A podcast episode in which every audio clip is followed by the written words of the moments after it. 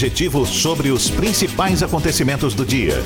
Um programa com a marca do Grupo A Tarde de Comunicação e do Bahia Notícias. Para botar tempero no começo da sua manhã. Isso é Bahia. Isso é Bahia. Apresentação: Jefferson Beltrão e Fernando Duarte. Isso é Bahia. Oferecimento: Pinte o 7 Ferreira Costa. Estoque de tintas para levar na hora. Image. Ainda bem que existe o Image para exames de imagem. AutoSard. Seminovos, financiamentos e consórcios. Shopping Bela Vista, segundo piso. Olá, um bom dia para você. Seja bem-vindo. Estamos começando mais um Isso é Bahia e vamos aos destaques desta quinta-feira, 19 de setembro de 2019. Prefeito de Salvador desafia governo do estado e diz que poderá paralisar a futura obra da ponte Salvador-Itaparica se não houver discussão com o município.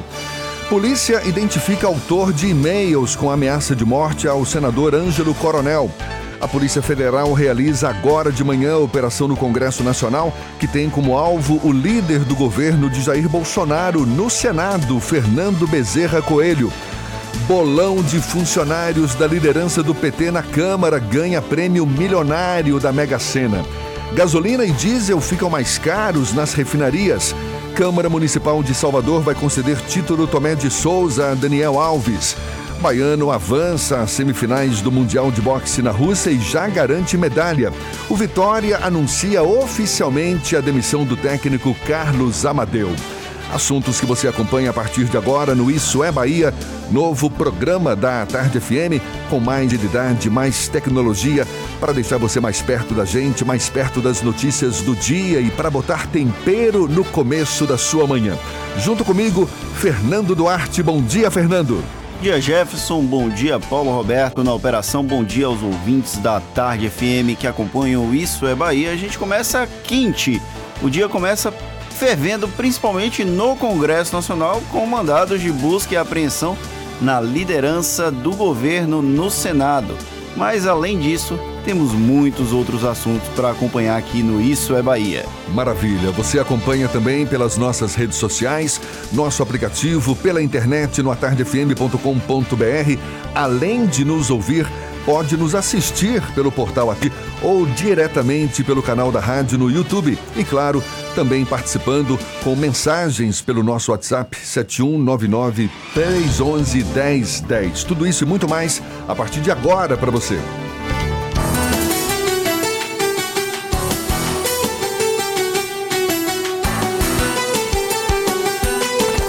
Isso é Bahia. Previsão do tempo. Previsão do Mais uma manhã ainda com cara de inverno, mas já sinalizando que o, a primavera está chegando. Céu parcialmente encoberto, temperatura de 24 graus aqui na capital baiana. Quem tem os detalhes da previsão para esta quarta-feira, para esta quinta-feira, é Walter Lima. Bom dia, seja bem-vindo, Walter. Muito bom dia, Jefferson. Bom dia, Fernando. Bom dia a você de carona com a gente dessa manhã de quinta-feira. Como você muito bem falou, Jefferson, Salvador começou essa quinta fazendo um pouco de frio ainda, resquícios do final do inverno. Isso se deve ao vento na capital, que ainda está muito forte. Isso faz com que muitos sintam ainda uma temperatura um pouco menor do que indicam os marcadores. Mas em algumas regiões agora, o sol está vindo generoso e deve ficar assim o dia inteiro aqui na capital e em grande parte da região metropolitana. Algumas nuvens e pode ocorrer chuva sim, mas em áreas isoladas e somente pela tarde e à noite. Ou seja, se você está saindo de casa agora e vai ficar o dia todo trabalhando, está valendo a pena pegar o seu guarda-chuva ou a sua sombrinha. A máxima em Salvador, Jefferson, pode chegar a 28 graus. Você que está em Candeias aqui na região metropolitana de carona com a gente, agora faz 22 graus e não deve chover ao longo do dia. Agora, se você está em Mata de São João, os termômetros lá estão marcando 22 graus e deve chover sim, mas no final da manhã ou no máximo no início da tarde tarde. Dirija sempre de forma preventiva e respeite a sinalização, porque no trânsito o sentido é a vida. Via Bahia. Pela via, a segurança vai. Jefferson. Obrigado, Walter. Agora são sete e cinco. Isso é Bahia. Olha, a Polícia Federal realiza agora de manhã uma operação no Congresso Nacional que tem como alvo o líder do governo do presidente Jair Bolsonaro no Senado, Fernando Bezerra Coelho, que é do TB por Pernambuco. A Polícia Federal também mira o deputado Fernando Bezerra Coelho Filho, do DEM, também por Pernambuco, filho do senador. Esses mandados de busca e apreensão foram autorizados pelo ministro Luiz Roberto Barroso do Supremo. Isso é assunto para Fernando Duarte. Isso é Bahia. Política. A Tarde FM. O Congresso Nacional começou hoje o dia bem quente e tenso. Pelo menos dois integrantes do Congresso, o senador Fernando Bezerra Coelho e o filho dele, Fernando Bezerra Coelho Filho, um do MDB e o outro do DEM de Pernambuco, foram alvos de mandados de busca e apreensão pela Polícia Federal, porém não se relaciona ao mandato atual. Segundo informações preliminares, a pesquisa, a investigação se refere ao período em que Fernando Bezerra Coelho era ministro da Integração Nacional do governo, ainda da, da ex-presidente Dilma Rousseff. Ou seja, ainda é resquício do passado o líder do governo, hoje do Senado, lá, o Fernando Bezerra Coelho, foi ministro da Integração Nacional de Dilma Rousseff, hoje está do lado oposto, é líder do governo de Jair Bolsonaro e acabou sendo alvo desses mandados de busca e apreensão. Lembrando que para realizar qualquer tipo de mandado de busca e apreensão no Congresso Nacional é necessária a autorização do STF, do Supremo Tribunal Federal. Por isso, o ministro Luiz Fernando Barroso autorizou que esses mandados fossem cumpridos lá em Brasília, no Senado e na Câmara dos Deputados. É uma notícia que cai como uma bomba, não é, Fernando? Sim, isso tem consequências políticas, porque imagina o líder do governo ser alvo de mandado de busca e apreensão. Isso cria uma certa instabilidade e, inclusive, deve ser rechaçada pelo próprio governo de Jair Bolsonaro já que as informações apontam que a PF investiga o período em que Fernando Bezerra Coelho esteve à frente de um ministério, ou seja, anterior ao mandato atual do presidente Jair Bolsonaro. Porém, isso gera instabilidade política e é possível que o governo seja obrigado a trocar a liderança do governo no Senado para evitar qualquer tipo de comprometimento político. Essa ação está sendo realizada agora de manhã, certamente terão Haverá desdobramentos ao longo do dia, inclusive outros mandados de busca e apreensão estão sendo realizados, estão sendo cumpridos também junto com essa ação da Polícia Federal, não é? Exatamente. E lembrando que investiga irregularidades em obras realizadas no Nordeste, que é o berço, o curral eleitoral da família Bezerra Coelho, que é uma família extremamente tradicional na política pernambucana. Fernando, tem um assunto também, não deixa de ser polêmico. Ontem a gente destacou o lançamento, a publicação do edital para as obras da Ponte Salvador Itaparica, saiu publicado no Diário Oficial do Estado. Depois, depois do edital ser lançado, o prefeito de Salvador, Assemineto, disse que as obras poderão não ser realizadas. Isso porque ele alega falta de diálogo por parte do governo com o município. Disse que os soteropolitanos não vão arcar com a dívida que certamente ocorrerá com essas obras. Mais uma bomba? É um acirramento de ânimos. Na verdade, é uma interpretação bem interessante que a imprensa fez da fala do prefeito Assemineto. Ele disse em entrevista ontem, já à tarde, depois da publicação do edital no Diário Oficial do Estado, que a Prefeitura de Salvador não acompanhou o processo de discussão sobre a ponte Salvador-Itaparica. A capital baiana é uma das cidades que tem um impacto, é, vai ter um impacto muito grande por conta da construção desse equipamento e por conta dessa ausência de discussão, de debate de Salvador com a ponte Salvador-Itaparica, a prefeitura poderia atrapalhar os planos do governo. Mas eu ainda acho que não foi num tom de ameaça tão sério. Acho que a CM Neto estava querendo chamar um pouco mais a responsabilidade do governo, discutir com a prefeitura esse projeto, mas eu vou deixar que os ouvintes escutem o próprio ACM Neto e aí a gente volta a falar sobre o assunto. É com você, Paulo. Pergunto, como é que um projeto desse é, pode ser licitado se a Prefeitura de Salvador, que é a principal cidade afetada por essa obra, sequer ter conhecimento do impacto que a obra vai ter na cidade, como é que ela vai se encaixar é, na cidade, como é que esse volume enorme de tráfego vai atravessar Salvador, é, cortando o coração da cidade. Isso não vai acontecer por cima da prefeitura. Não há hipótese. Então eu só vou, não, não conheço o projeto, não tenho nenhum detalhe do projeto. Nunca isso foi tratado com seriedade pelo governo com a prefeitura e ele não vai passar por cima da prefeitura. Agora, é, na hora que o governo estiver disposto a apresentar o projeto, a mostrar, tá certo? É, qual o impacto que isso tem sobre, a cidade. E outra coisa, né? Não adianta é, o governo achar que nós vamos permitir que ele endivide as próximas gerações de baianos. Porque é fácil tentar contratar um projeto agora e colocar toda a conta para ser paga no futuro. Nós não vamos aceitar isso. Se o governo tiver condições hoje e saúde financeira para bancar uma obra desse porte, e se ela for compatível com a cidade, ok. Se ela não for compatível com a cidade, não está ok, não tem a concordância da prefeitura. E se o governo não tiver condições de bancar essa obra, quiser que as futuras gerações paguem essa obra, deixar a conta toda para o futuro, eu também sou contra tem uma preocupação nesse caso realmente com a cidade, os impactos que a ponte Salvador Itaparica pode ter, por exemplo, no tráfego ali da região do comércio, que é onde a ponte está planejada para chegar, mas tem uma consequência política. Você vê que tem uma preocupação política do prefeito Assemineto nesse sentido, quando ele fala que não vai deixar que o governador endivide os baianos das próximas gerações com a construção da ponte Salvador Itaparica, que está alçada em mais de 5 bilhões de reais. O que isso, é, traduzindo isso para os nossos ouvintes, o prefeito Assemineto é potencial candidato ao governo em 2022. Ele não vai falar claramente que é candidato, mas é um processo natural. Ele deve sair da prefeitura em 2020, ele vai permanecer como uma liderança do Democratas ou na liderança nacional, ele é atual presidente nacional da legenda, ou na presidência da direção estadual. Ele vai se manter um tempo nos holofotes em um cargo meramente político, não tem nenhum tipo de função administrativa. E em 2022 ele vai para um embate sem um adversário claro, porque o governador Rui Costa ele não pode ser candidato à reeleição. Então o grupo político do governador Rui Costa ainda não tem como definir quem será o candidato com tanta antecedência. Já o grupo político de Assemineto já pode bater o martelo que Assemineto deve ser o candidato desse grupo, desse segmento político em 2022.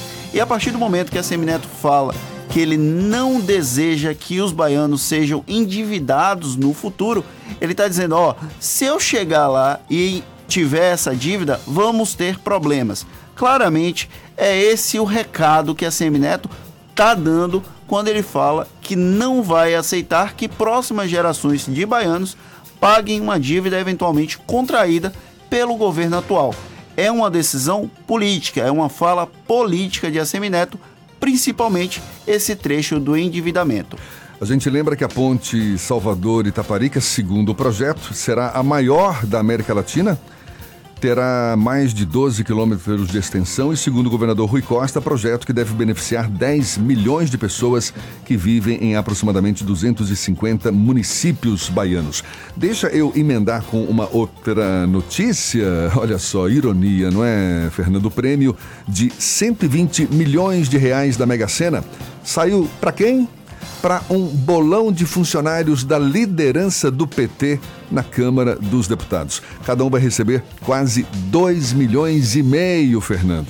É aquela história, o meme que está na internet circulando há muito tempo, que tudo é culpa do PT, agora a gente pode dizer que é culpa do PT, da liderança do PT, que a gente não está milionário. Porque eu joguei ontem na Mega Sena e não ganhei, mas a liderança do PT ganhou. Olha para isso, até nisso o PT é culpado. Brincadeiras à parte, eu acho que nenhum roteirista de ficção seria capaz de prever esse roteiro do Brasil. Quem imaginaria que o prêmio de 120 milhões de reais seria vencido por um bolão da liderança do PT na Câmara dos Deputados? Inclusive, Aí, ontem rolou uma história engraçada porque os deputados de governo que são contrários ao PT meio que comemoraram quando o bolão saiu para a bancada, para os funcionários da liderança do PT, porque a partir de agora eles não teriam a obrigação de trabalhar e aí o PT não teria condições de obstruir as votações na Câmara dos Deputados. Teve até quem dissesse que o PT desistiria do projeto de taxação de grandes fortunas, que é uma bandeira do partido, não é? E que aí teria então que socializar o dinheiro. Claro, tudo isso é brincadeira, mas, poxa. Sim, uma brincadeira deixa... bem engraçada, né? Porque você imaginaria que a liderança do PT. Na verdade, a gente não consegue imaginar nós mesmos ganhando 120 milhões de reais. Você imagina que seria alguém no Congresso Nacional que iria ganhar essa bolada? O que, seria, o que você faria com 2,4 milhões de reais, Jefferson? Ah, meu amigo, isso é segredo. Não vou contar, não. deixa pra lá. Será que ele ganhou e não tá, tá escondendo a gente? É, não, eu não faço parte dessa bancada, não, meu amigo. Mas vamos lá, vamos em frente. Agora são 7 e 16.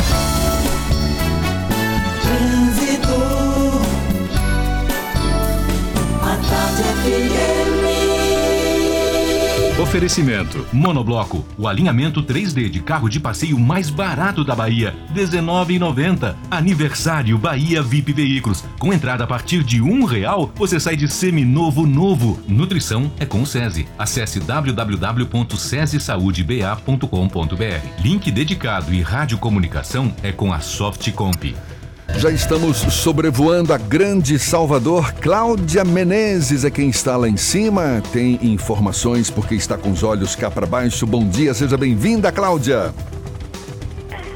Bom dia para você, Jefferson. Bom dia para Fernando também aí no estúdio. Bom dia de novo para você, nosso ouvinte. Obrigada pelo bem-vinda, Jefferson. Acompanha aqui a movimentação na região metropolitana, em Lauro de Freitas. E o trecho final da Estrada do Coco, sentido Salvador, tem trânsito bem intenso, mas ainda não vale desvio, não é congestionamento, tá? Em outro ponto, se você está saindo de Tinga agora e quer chegar no centro da capital, atenção, a melhor opção é a Avenida Caribé e depois a Paralela. Tem um pouco de intensidade na Paralela, mas nada que chegue a preocupar. Evite mesmo é passar pela Avenida São Cristóvão, viu? Que já tem pontos de lentidão por lá.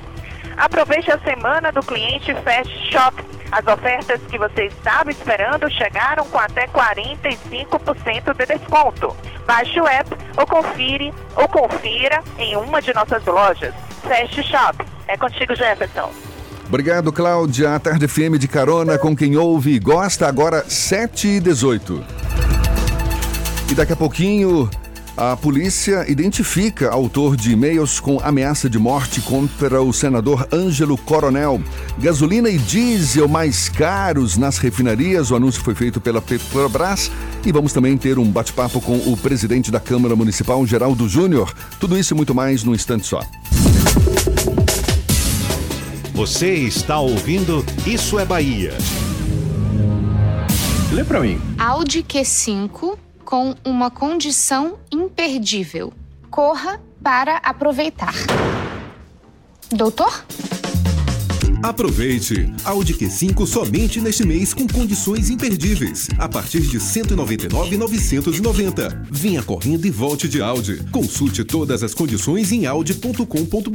Audi Center Salvador 3380 4032 no trânsito, dê sentido à vida. Carro novo de novo. Parece, não é? Eu levei para dar um grau lá na Riscos e Moças da Barros Reis. Teto black piano, pintura de rodas, acessórios e vitrificação. Ficou show, hein? Conheço, é minha oficina de confiança. Bateu, riscou, amassou, Riscos e Moças consertou. Isso, serviço expresso e de qualidade. Com ou sem seguro, a Riscos e Moças tem a solução.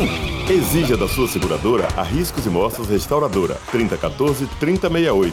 Riscos e Moças da Barros Reis, ao ao lado da Caixa Econômica Federal. A GNC Suécia apresenta o Volvo XC60, o SUV da Volvo que une a elegância, a tecnologia e a potência que você precisa tanto nas aventuras quanto nas suas jornadas diárias. Venha conhecer o Volvo XC60 a partir de 229.950 com supervalorização do seu seminovo. Últimas unidades com lote negociado diretamente com a montadora. Agende seu test drive. Volvo é na GNC Suécia, paralela em frente ao Parque de Exposições No trânsito, dê sentido à vida. Existe um jeito melhor de fazer acontecer e toda motivação começa por você. A Semana Sebrae traz o melhor para a sua empresa se destacar da concorrência e se preparar para grandes desafios. São seminários, oficinas, consultorias e workshops sobre marketing, vendas, planejamento, liderança e inovação. De 1 a 5 de outubro no Hotel Fiesta e Espaço Colabore. Inscreva-se logo em semanasebrae.com.br. Empresário, faça melhor, faça diferente. Inscreva-se no maior evento de educação executiva da Bahia. Realização Sebrae. Você não quer ficar gastando dados para pedir um Uber, né? Por isso, tem o Uber Lite, um novo aplicativo da Uber mais rápido e mais leve. Mais rápido porque usa menos dados e mais leve porque ocupa menos espaço no seu celular. Pesa menos de 5 megas. Vamos com o Uber Lite? Baixe o app e comece a viajar sem se preocupar com a memória do seu celular. Uber. Para você, para todos. Vamos! No próximo sábado, dia 21, a House BMW convida você para uma oportunidade única de adquirir o seu BMW X1, o SUV premium mais vendido do Brasil com condições exclusivas. É o X1 Day, um único dia, muitas vantagens, bônus de até 20 mil reais e 3 anos de manutenção gratuita. X1 Day, dia 21, horário especial até 16 horas. Apenas 5 unidades. BMW é na House, Avenida Paralela, em frente ao Parque de Exposições. No trânsito dê sentido à vida.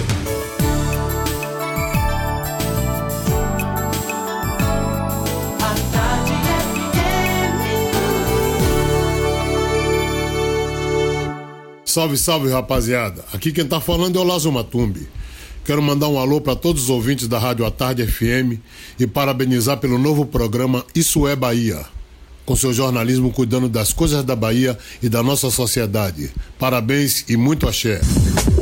Voltamos a apresentar Isso é Bahia. Um papo claro e objetivo sobre os acontecimentos mais importantes do dia. A gente lembra que, além de nos ouvir, você nos assistir pelo portal à tarde ou também pelo canal da rádio no YouTube. Claro, participar enviando mensagens pelo nosso WhatsApp 99311 1010. A gente agora fala direto da redação do Bahia Notícias. Quem está a postos é João Brandão, que diz pra gente quais assuntos que são destaque neste começo de manhã no portal Bahia Notícias. Bom dia, João. Bom dia, Jefferson. Bom dia, Fernando. Bom dia a todos os ouvintes que acompanham o programa Isso é Bahia. Vou trazer para vocês os destaques do portal Bahia Notícias na manhã de hoje. Uma agência bancária foi arrombada na madrugada de hoje na rua Miguel Calmon, localizada no bairro do Comércio, em Salvador. Aparentemente, a agência do Santander teve a parte interna intacta pelos supostos criminosos. Uma viatura da Polícia Militar se deslocou até o local. Outra notícia: o governo estuda áreas em Maragogipe, no Recôncavo Baiano, para servirem como canteiros de obra para a construção da Ponte Salvador Itaparica. Segundo o vice-governador da Bahia, João Leão, é, há dois estaleiros na região que podem ser utilizados.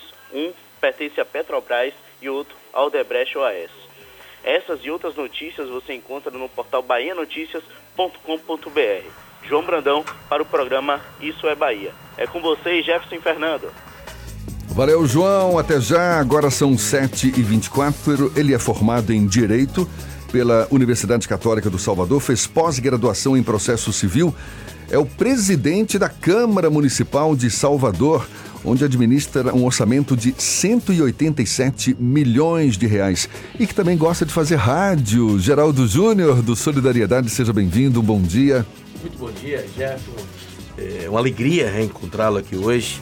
Eu faço uma fotografia na história e quando ainda nos bancos da universidade eu tinha um verdadeiro, nunca fiz, nunca dei esse depoimento de público, mas uma verdadeira admiração pelo jornalismo que você faz, com seriedade, com determinação. E que bom estar aqui ao seu lado hoje, do grande amigo Fernando Duarte, grande revelação do jornalismo baiano.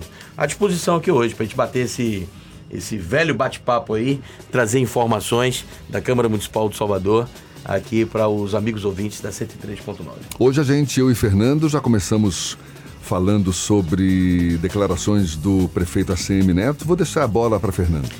Geraldo Júnior, o senhor que é presidente da Câmara dos, de Vereadores aqui de Salvador, por um acaso, acompanhou alguma discussão sobre a ponte Salvador-Itaparica ou o prefeito de Salvador está correto? Não houve participação da capital baiana nesse processo da discussão da ponte?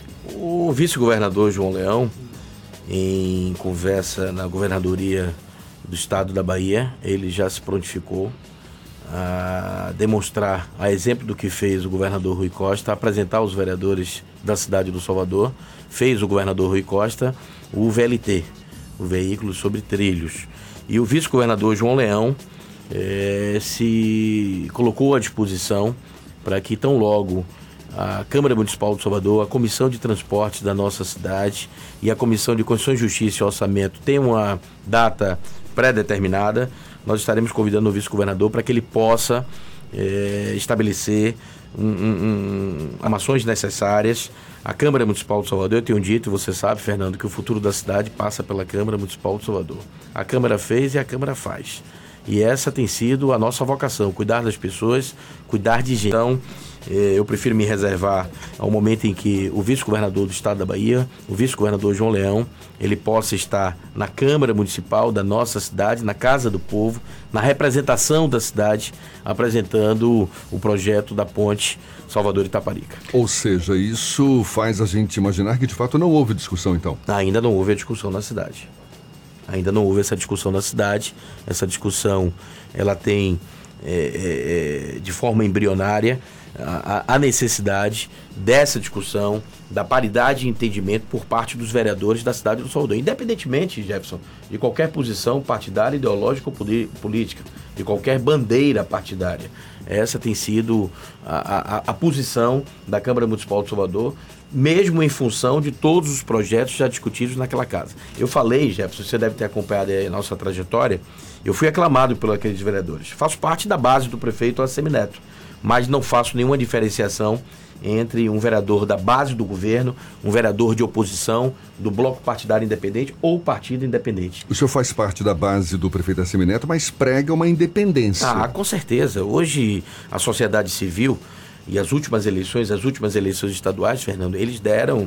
É, ela pôde dar a demonstração do que essa sociedade civil, empresarial, a sociedade sindicalista, ela espera do político. Um político que tenha determinação, que mude conceitos, que mude a forma, que mude os paradigmas, mas que, acima de tudo, tenha a ação da transparência dessas relações. Nós fazemos parte da base do governo Semineto, mas nós temos a independência e a autonomia dos poderes. E a Câmara tem dado a sinalização em relação a isso. O senhor acredita que essa independência que a Câmara tem apresentado nos últimos anos, inclusive foi reconhecido por outros ex-presidentes, o Paulo Câmara e o Léo Prates, já sinalizaram que realmente há um processo de independência do legislativo um pouco mais acirrado. É também uma estratégia de embate político entre o senhor e a CM Neto? Não, não vejo dessa sorte. Eu, porque as pessoas estão acostumadas a um, a um modelo de política, aquele modelo de política demodê, tradicional, que ele não merece mais prosperar. As pessoas não estão acostumadas ao contraponto. As pessoas e o mundo político, o cenário político, a sociedade civil e o entorno não estão acostumados ao direito do contraditório, das pessoas participarem. Um dia um jornalista, inclusive do Bahia Notícias, me fez uma pergunta, é, o que que dava se a liderança do presidente naquela casa. Eu digo, é a arte, Jefferson, a arte de ouvir, ouvir as pessoas, independentemente da bancada partidária, independentemente do bloco partidário, independentemente daquelas pessoas que participam no processo. Ou seja, o que, que eu quero dizer? One man, one vote. One, um homem, um voto. Aí a Dona Ladilce disse, mas não são só em relação aos homens, são as mulheres. Então é one woman, one voto. O que, que eu quero dizer? Não faço diferenciação de uma bancada que tenha seis, sete vereadores para uma bancada que tem apenas um vereador. Eu ouço as pessoas. A sociedade civil ela está tendo a oportunidade de se aproximar do cidadão. Você deu em destaque no Bahia Notícias, é, numa data muito próxima, a comissão de participação legislativa, de legislação participativa, onde a sociedade civil, Jefferson, pode opinar, pode dizer aquilo que pensa da sua cidade. Que pela lei orgânica do nosso município, é, qualquer cidadão da nossa cidade teria que apresentar, para apresentar qualquer proposição na Câmara Municipal de Salvador, recolher 5% das assinaturas da população do nosso país. Pasme, senhores, quase 3 milhões ou um pouco mais de 3 milhões de habitantes, 150 mil assinaturas. Então, através do deputado Tony Brito, que sinalizou ao professor Edivaldo Brito, que é o presidente desta comissão, nós recebemos já 50 propostas da comunidade e 10 dessas já estão tramitando para serem efetivadas como projeto de lei, tramitar na casa e com certeza aprovar essas matérias é, a unanimidade naquela casa. O senhor acha que a população tem participado mais do debate da Câmara de Vereadores e da cidade como um todo? Com certeza. Eu falei anteriormente, a Comissão de Legislação Participativa, ela tem sido importante eh, nesse processo.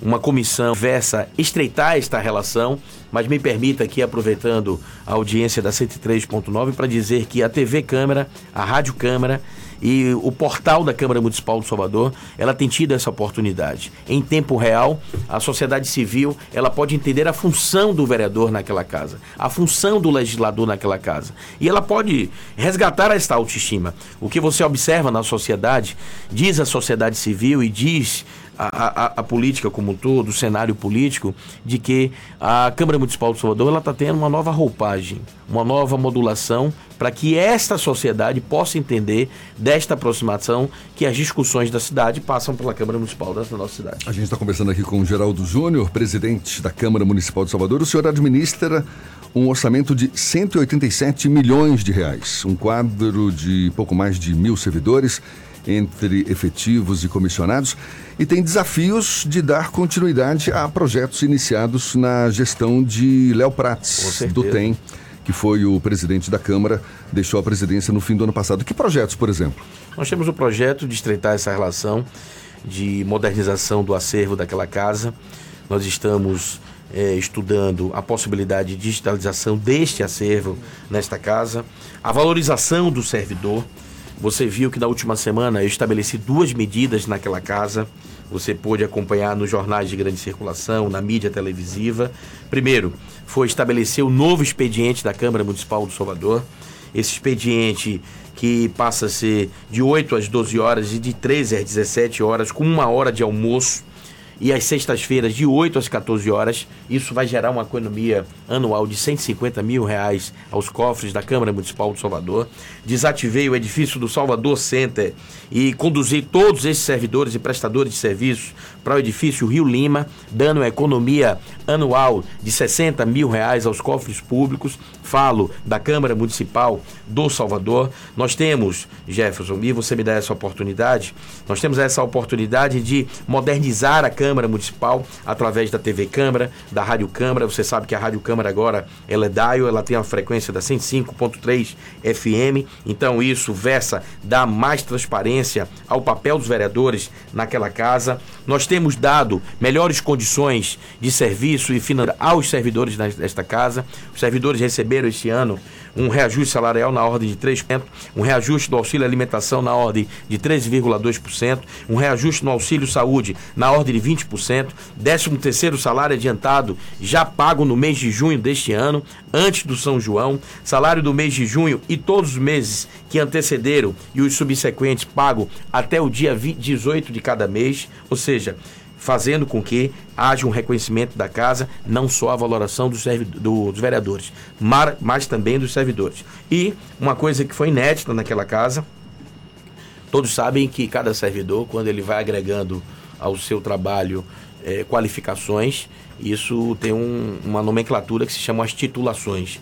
Assim que sumir, dei prioridade e nós pagamos aos servidores pós-graduados 48 beneficiados as suas titulações pagas esse ano a esses servidores da Câmara Municipal da nossa cidade. E o concurso público, feito à época do vereador Léo Prates, que em função das eleições estaduais, sendo ele candidato a deputado estadual, não pôde estabelecer a, a convocação. Nós já, convid, nós já convocamos 18 concursados e até o final do ano, em novembro, é, através de uma relação estabelecida junto ao Ministério Público da Bahia, com a doutora Rita Tourinho, estaremos convocando mais 17 servidores aos quadros da Câmara Municipal. O senhor tem, falou sobre medidas de economia da Câmara de Vereadores de Salvador. E quando existe a economia, a Câmara é obrigada a devolver aos cofres públicos do município esse recurso que eventualmente venha a, a sobrar do orçamento. Em 2017, o então presidente da Assembleia Legislativa da Bahia, Ângelo Coronel, devolveu 555 mil reais ao governo do estado e uma medida que, inclusive, acabou sendo o número dele na campanha eleitoral de 2018 para o Senado. Por um acaso, o Geraldo Júnior pretende devolver 700 e alguma 770 mil ou 110 mil?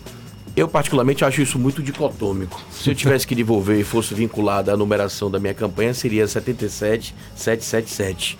Mas, como eu acredito que o homem público ele deve ter austeridade naquilo que faz e naquilo que ele pensa, porque é muito dicotômico. Aquilo que você faz é aquilo que você realiza. Aquilo que você realiza é aquilo que você entrega à cidade. É muito fácil eu jogar para a torcida, e todos sabem que eu não gosto de jogar para a torcida. Esse negócio de dizer que devolvi, mas deu em função de quê? Da inabilidade da falta de compromisso com aquilo que você precisa fazer. Eu relatei aqui para você que uma série de medidas que já fiz, inclusive medidas de contingenciamento, medidas de modernização das estruturas da casa, medidas de melhorar a condição dos servidores, chamamento dos concursados e falo também das relações é, é, é, a esses benefícios, a exemplo das titulações desses servidores. Então, eu aguardo o final do ano. Eu me reúno semanalmente, e você sabe, Fernando, com minha equipe de gestão, todas as segundas-feiras, Jefferson, pela manhã. Eu tenho isso como uma sabatina e uma rotina na minha vida institucional na Câmara Municipal da cidade. Eu, todas as segundas-feiras, eu sento com essa equipe, eu ouço essa equipe, a gente toma as decisões e eu tenho certeza que até o final do ano a gente terá. Inclusive, uma coisa muito interessante: é a primeira vez na história da Câmara Municipal do Salvador que o orçamento está sendo discutido internamente naquela casa, para que a gente possa apresentar as nossas razões ao executivo e não seja aquela questão apenas de Ctrl-C, Ctrl-V. Vereador Geraldo Júnior. Agora, é rapidinho, Jefferson, é que ele deu indicações então que permanece no Solidariedade em 2020, porque ele falou que se tiver que devolver seria 700 e alguma coisa, 77 com relação a campo dele e não ao PP, já que ele foi convidado a integrar a sigla que o número é 11. É isso mesmo? Fernando sempre que quer me dar. Ontem, é. inclusive, o presidente da Assembleia, o Nelson deputado Leal. Nelson Leal, esteve aqui conosco e ele reforçou, olha, ficaria muito feliz se Geraldo Júnior viesse para o PP. É, Nelson é um grande amigo. É uma possibilidade? Há uma possibilidade sim, mas eu falo e tenho reiterado, eu estou satisfeito no meu partido, no Partido Solidariedade. Eu sou o presidente municipal do meu partido, a única autoridade constituída pela minha cidade e pelo meu estado, com mandato nessa cidade, como presidente da Câmara Municipal de Salvador. Você vê algo interessante, viu, Jefferson? Meu número foi 77777. Eu nasci em 7 de maio. Sete são as cores do, arco-íris e eu fiquei em sétimo lugar nas eleições. Epa. Então, esse número é simbólico para mim, para o vereador Geraldo Júnior, presidente da cidade ele tem uma simbologia esse número. Mas eu agradeço o convite que foi feito pelo Nelson Leal, presidente da Assembleia Legislativa, pelo vice-governador João Leão, pelo presidente do PSD, o senador Otto Alencar. E para mim é uma alegria estar enamorado por esses partidos, tanto da base do governo como da base da oposição. Estar na condição de presidente da Câmara Municipal, isso é uma grande vitrine pretensões políticas para 2020? Vai sair candidato a prefeito de Salvador? Um dia eu vou governar minha cidade. As pessoas me perguntam, mas Geraldinho, você é candidato ou pré-candidato a prefeito da sua cidade? Eu não posso ser candidato de mim mesmo. Eu preciso construir esse processo. Inclusive, o Solidariedade, ele teria condições de bancar um candidato próprio? Teria condições, é um dos grandes partidos de referência nacional, de referência no nosso estado. Tem o presidente da Câmara Municipal do Salvador, mas eu preciso reunir esses partidos. Eu falo de partidos que estão ao meu lado e você pode é, fazer esse encaminhamento, essa pesquisa. Eu falo do PMDB, eu falo do partido PSC, que inclusive o presidente estadual é o meu secretário de Relações Institucionais. Mas eu costumo dizer o seguinte, Jefferson, eu não posso ser candidato de mim mesmo.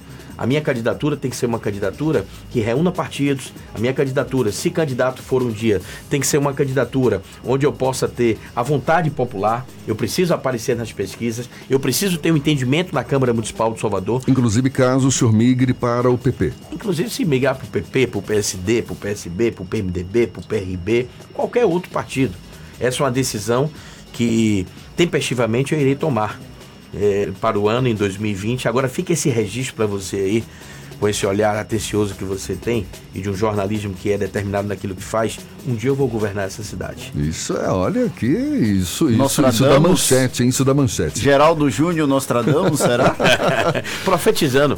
É, Deus tem me dado a oportunidade nos últimos tempos de profetizar aquilo que quero, o que faço e o que penso das pessoas. Mas, olha, é? isso é muito curioso, porque há muita gente que acredita, e eu também assino embaixo, somos co-criadores da nossa realidade, Com na verdade. Certeza. Quem afirma uma coisa como essa tem que registrar e lá na frente conferir, porque certamente começa a definir um caminho e aí pela frente. Uma coisa interessante, Jefferson, você agora jogou na esteira aí, eu preciso navegar nessa esteira que você falou uma coisa interessante. Meu pai foi vereador da cidade do Salvador, super geral. De 92 a 96, de 96, Paulo, a 2000. Em 2000, meu pai perde a eleição com o primeiro suplente, fica fora do pleito. Um player fora da vida, do jogo. Eu passo a ser, é, voltar à minha atividade da advocacia e depois de um ano e meio eu me torno chefe de gabinete do deputado de Oliveira, a quem atribuo toda a condição que tenho hoje na política, da expertise na política. Depois de oito anos, resolvo sair candidato. Poucas pessoas acreditavam que eu seria vereador da cidade do Salvador. Eu estou no meu terceiro mandato. Se eu contar na palma da mão, nas duas mãos, dez pessoas apenas acreditavam que eu chegasse, eu falava muito isso com você, Fernando, a presidência daquela casa e eu fui aclamado como presidente. Poucas pessoas ainda acreditam que eu serei um dia prefeito da cidade do Salvador.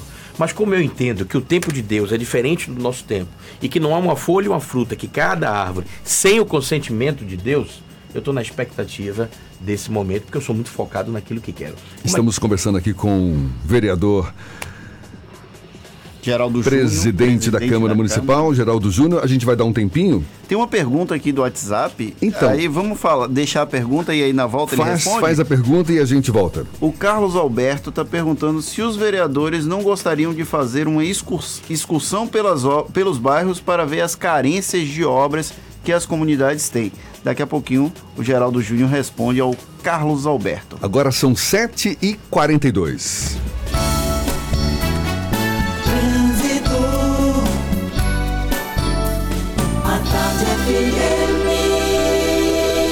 Oferecimento: Monobloco, o alinhamento 3D de carro de passeio mais barato da Bahia, R$19,90. Aniversário Bahia VIP Veículos, com entrada a partir de um real, você sai de seminovo novo. Nutrição é com o SESI. Acesse www.sesesaudeba.com.br. Link dedicado e radiocomunicação é com a Softcomp. A gente volta a falar com Cláudia Menezes. Para você que está ao volante ou vai pegar o carro já já, ela tem novidades. Cláudia.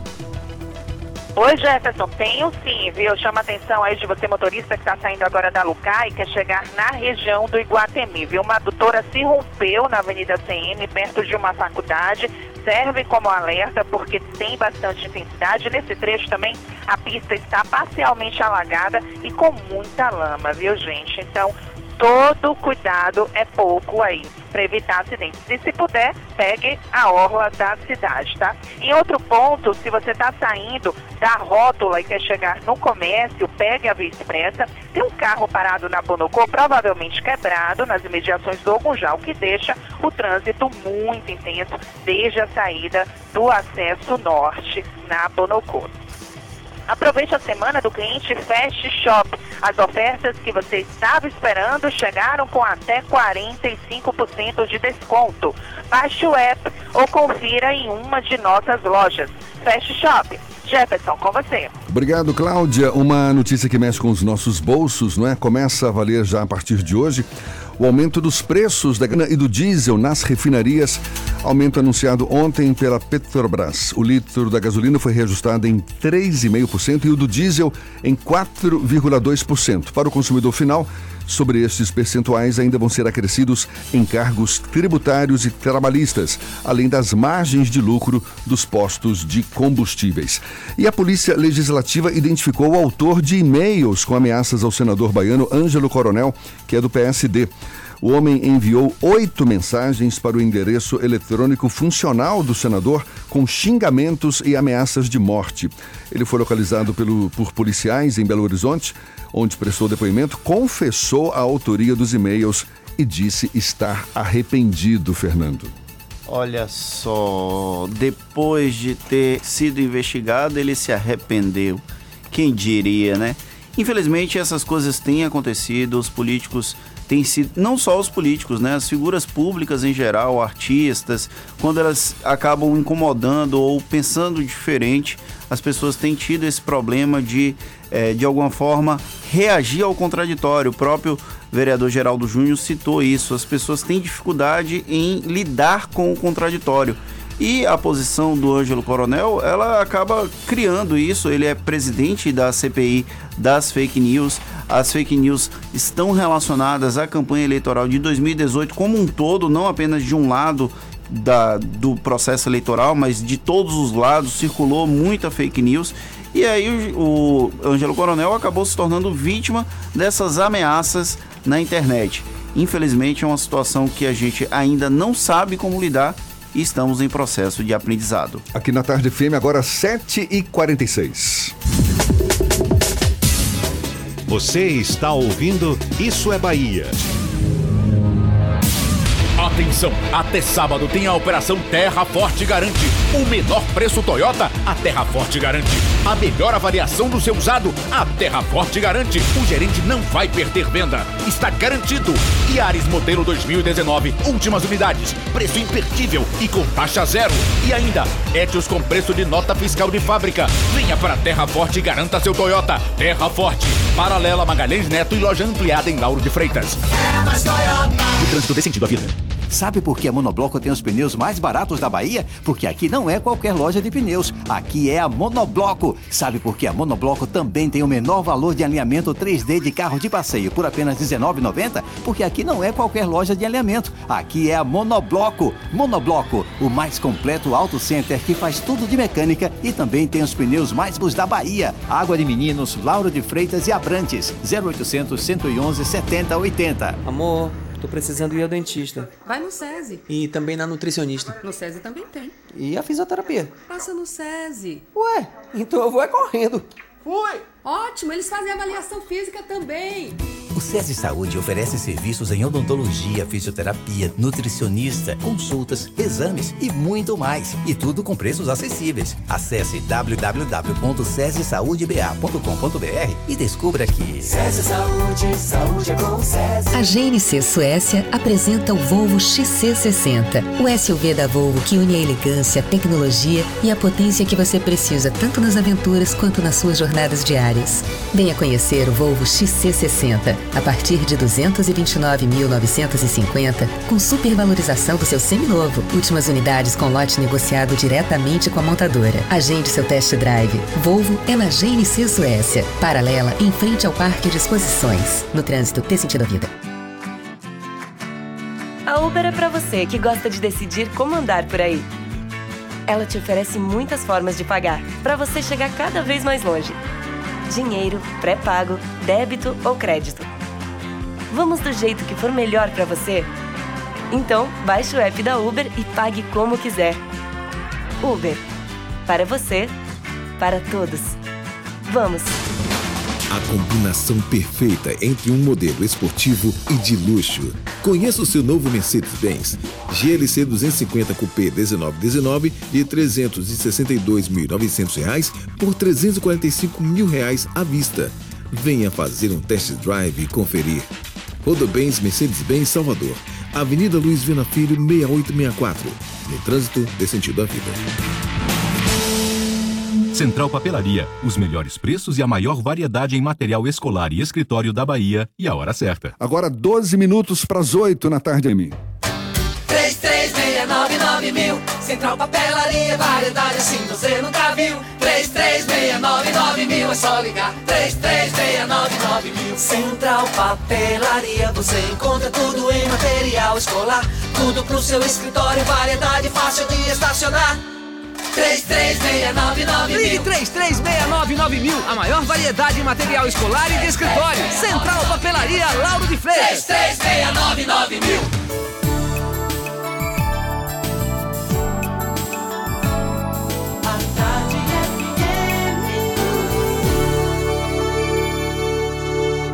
Aí rapaziada, Vitor Clay falando aqui, tô passando pra parabenizar a Rádio A Tarde FM pelo novo programa Isso é Bahia, massa demais, cultura, tudo que é de melhor, fica ligado aí, demorou? Um beijo, Tamo junto, muita luz.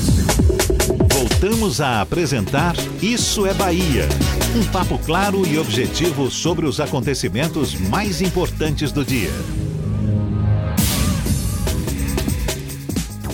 Shows, dança, teatro, música, diversão. Ouça agora as dicas da Marcita com Márcia Moreira. Olá, vamos às dicas para esta quinta-feira. A exposição Frida 112, promovida pelo ME Ateliê da Fotografia, vai ficar em cartaz até 30 de outubro. A exposição, que terminaria em agosto, se estende por mais dois meses e ganha novas obras. São fotografias do curador e artista plástico Mário Edson, além de pinturas, cerâmicas, grafites e esculturas de 51 artistas participantes. Tudo distribuído em quatro ambientes. O ME Ateliê da Fotografia fica na ladeira do Buqueirão, número 6, no Santo Antônio Além do Carmo. Visitas de sexta a domingo, das 3 da tarde às 8 da noite. Um show que mistura ritmos brasileiros com ritmos afros, cubanos e influências da world music. Assim, é a apresentação do Marcelo Brasil Trio, formado por Marcelo Brasil na bateria, Mo Brasil na guitarra e Marcos Sampaio no contrabaixo. Os músicos mergulham em composições consagradas de Milton Nascimento, Miles Davis, entre outros músicos, e intercalam novos arranjos e composições autorais. Hoje, às seis e meia da noite, no Solar da Graça, no Palacete das Artes, conver de 15 reais. E hoje tem a sétima edição da série Neogibá no TCA. A apresentação conta com o maestro venezuelano Eduardo Salazar e com a violista Geisa Santos. Geisa foi a primeira e única instrumentista baiana a ser aceita e a tocar na Academia da Filarmônica de Berlim, na Alemanha. No programa, um concerto do alemão Franz Hofmeister e uma sinfonia do russo Dmitri Shostakovich. Hoje, às sete da noite, na sala principal do Teatro Castro Alves, ingressos a R$ 4 e R$ reais. Outras dicas você acompanha no meu Instagram, Dicas da Macita, também no A Tarde Online e no Caderno 2 do Jornal à Tarde. Beijos e boa diversão. Isso é Bahia. A Tarde FM. Quem ouve, gosta. Agora são 7h52 e vamos dar um pulo, um pulo até a redação do Portal à Tarde, onde está Thaís Seixas. Tem novidades pra gente por aí, Thaís? Bom dia para você. Olá Jefferson, olá Fernando, bom dia. Bom dia a você que acompanha o Isso é Bahia. Sim, temos novidades. Vamos aos de destaques de hoje do Portal à Tarde. A Polícia Federal deflagrou agora pela manhã uma operação em Salvador e na cidade de Camaçari, na região metropolitana. O objetivo da ação é investigar fraudes na Previdência Social e os agentes envolvidos cumprem mandados de prisão e de busca e apreensão. A Polícia Federal informou aqui ao portal à tarde que algumas pessoas já estão presas e outros alvos da ação também já foram detidos e serão encaminhados à sede da PF. Nós ainda estamos apurando mais informações e aguardando o posicionamento oficial da Polícia Federal sobre essa operação. Em Salvador, mais uma notícia sobre vandalismo ao patrimônio público da cidade. O monumento à Mãe Estela de Oxóssi, na Avenida 29 de Março, amanheceu hoje com pichações, além de ter a placa com a marca da prefeitura arrancada. A escultura é feita pelo artista Tati Moreno e mede cerca de 8, mede 8 metros e meio de altura e foi confeccionada em resina de poliéster e fibra de vidro. Essa escultura ela está localizada na entrada da Avenida 29 de Março e foi inaugurada no dia 9 de abril deste ano, em homenagem a Ialorixá do Ileaxé ou Poafonjá. Todos os meses, Jefferson e Fernando, a Prefeitura de Salvador gasta cerca de 45 mil reais somente para reparar os equipamentos públicos por causa do vandalismo. Essas e outras notícias estão no portal atarde, atarde.com.br. Daqui a pouco eu volto com mais informações. É com vocês. Obrigado, Thaís. Se tivesse um pouquinho mais de educação, um pouquinho mais de consciência, a gente preservaria muito mais nossos monumentos, nosso patrimônio público. É uma pena que isso ocorra. Agora são 7h55. Notícias que mexem com o nosso bolso. A gente tem agora com André Luzbel, direto da BP Investimento. Isso é Bahia. Economia. A Tarde FM. Bom dia, Jefferson. Bom dia, Fernando. Bom dia, ouvintes da Tarde FM. Ontem o Ibovespa fechou estável a 104.500 pontos e o dólar fechou em alta de 0,85% a R$ 4,11. Ontem tivemos a confirmação da queda da taxa de juros do Brasil de 6% para 5,50% ao ano. O Banco Central Brasileiro ainda sinalizou a habilidade de novas quedas na próxima reunião daqui a 45 dias. Tivemos também a confirmação de queda da taxa de juros americana, que passará agora a trabalhar entre 1,75% ao ano e 2% ao ano. No fechamento do dia de ontem, tivemos a notícia de que a Petrobras deve reajustar o preço da gasolina e do diesel. Isso deverá afetar as ações no dia de hoje de forma positiva. A todos, bons negócios e bom dia.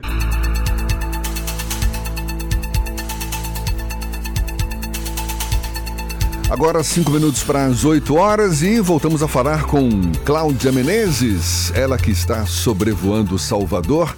Vamos nessa então, Paulinho?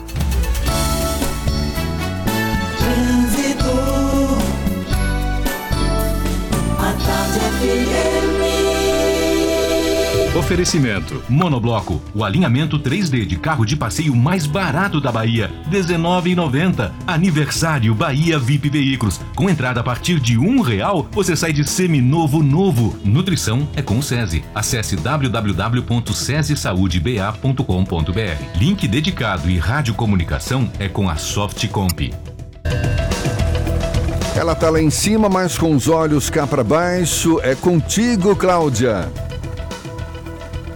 Você está acompanhando aqui a movimentação da BR-324. E se você está saindo de Salvador agora, vai para o interior do estado, você pega um movimento mais tranquilo. Você pega alguma intensidade ali na passagem por Águas Claras, um pouquinho também nas imediações ali de Valéria, mas depois disso a rodovia está bem tranquila até a chegada a Simões Filho, Feira de Santana, outras cidades aí do interior. Se você saiu do interior, já chegou ali na altura de Candeias, mais ou menos, você pega também a rodovia bem tranquila se você vem para Salvador.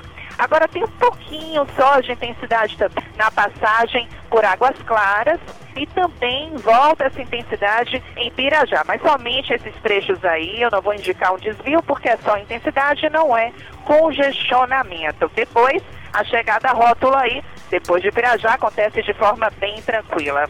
Descobriu o melhor caminho? Agora descubra o óleo ideal para o seu carro em qualoliodoMeucarro.com.br. Seu carro já fez muito por você. Retribua com Shell Helix, o óleo da Shell. É com você, Jefferson. Obrigado, Cláudia. Tarde FM de carona com quem ouve e gosta. Dois minutos para as oito na Tarde FM. Você está ouvindo Isso é Bahia. Só a Caoa tem ofertas imperdíveis. HB20 Unique por R$ 41.990, mais IPVA 2019 grátis. E Creta lançamento 2020 com bônus de 8 mil no seu usado para a versão Creta Prestige. Ou Creta 1.6 por R$ 75.490. Visite HMB Caoa Lauro de Freitas, Rua Luiz Antônio Nogueira, 65 Centro. Telefone 3032 2350 ou consulte caoa.com.br. No trânsito dê sentido. Já parou para pensar quantos canais você paga e realmente assiste? Com a TIM Live, a ultra banda larga fixa da TIM, você tem internet com qualidade e alta velocidade para assistir online o que você quiser. E o melhor, mais economia para o seu bolso. Faça uma escolha inteligente e aproveite essa super oferta. 150 MB de velocidade com 25% de desconto. Contrate já. Acesse teamlive.com.br ou ligue 0800 880 4140. A GNC Suécia apresenta o Volvo XC60, o SUV da Volvo que une a elegância, a tecnologia e a potência que você precisa tanto nas aventuras quanto nas suas jornadas diárias. Venha conhecer o Volvo XC60 a partir de 229.950 com supervalorização do seu seminovo. Últimas unidades com lote negociado diretamente com a montadora. Agende seu test drive. Volvo é na GNC Suécia. Paralela em frente ao Parque de Exposições. No trânsito, dê sentido à vida.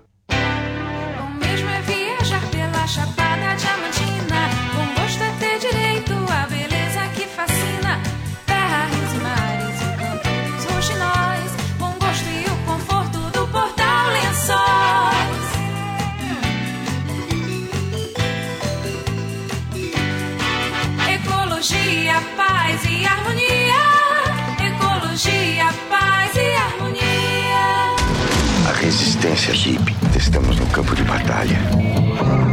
A tecnologia sempre foi nosso caminho. Conquistamos o mundo sem deixar a natureza.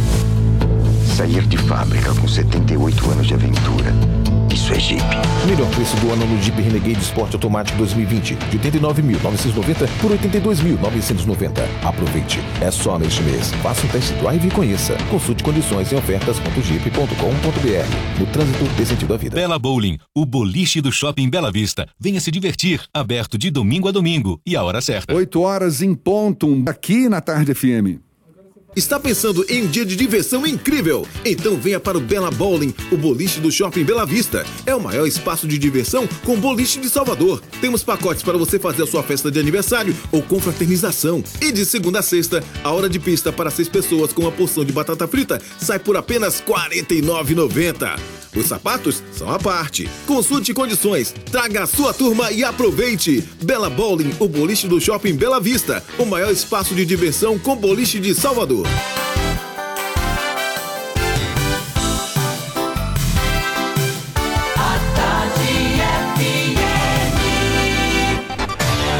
Atenção, emissoras afiliadas à Tarde FM.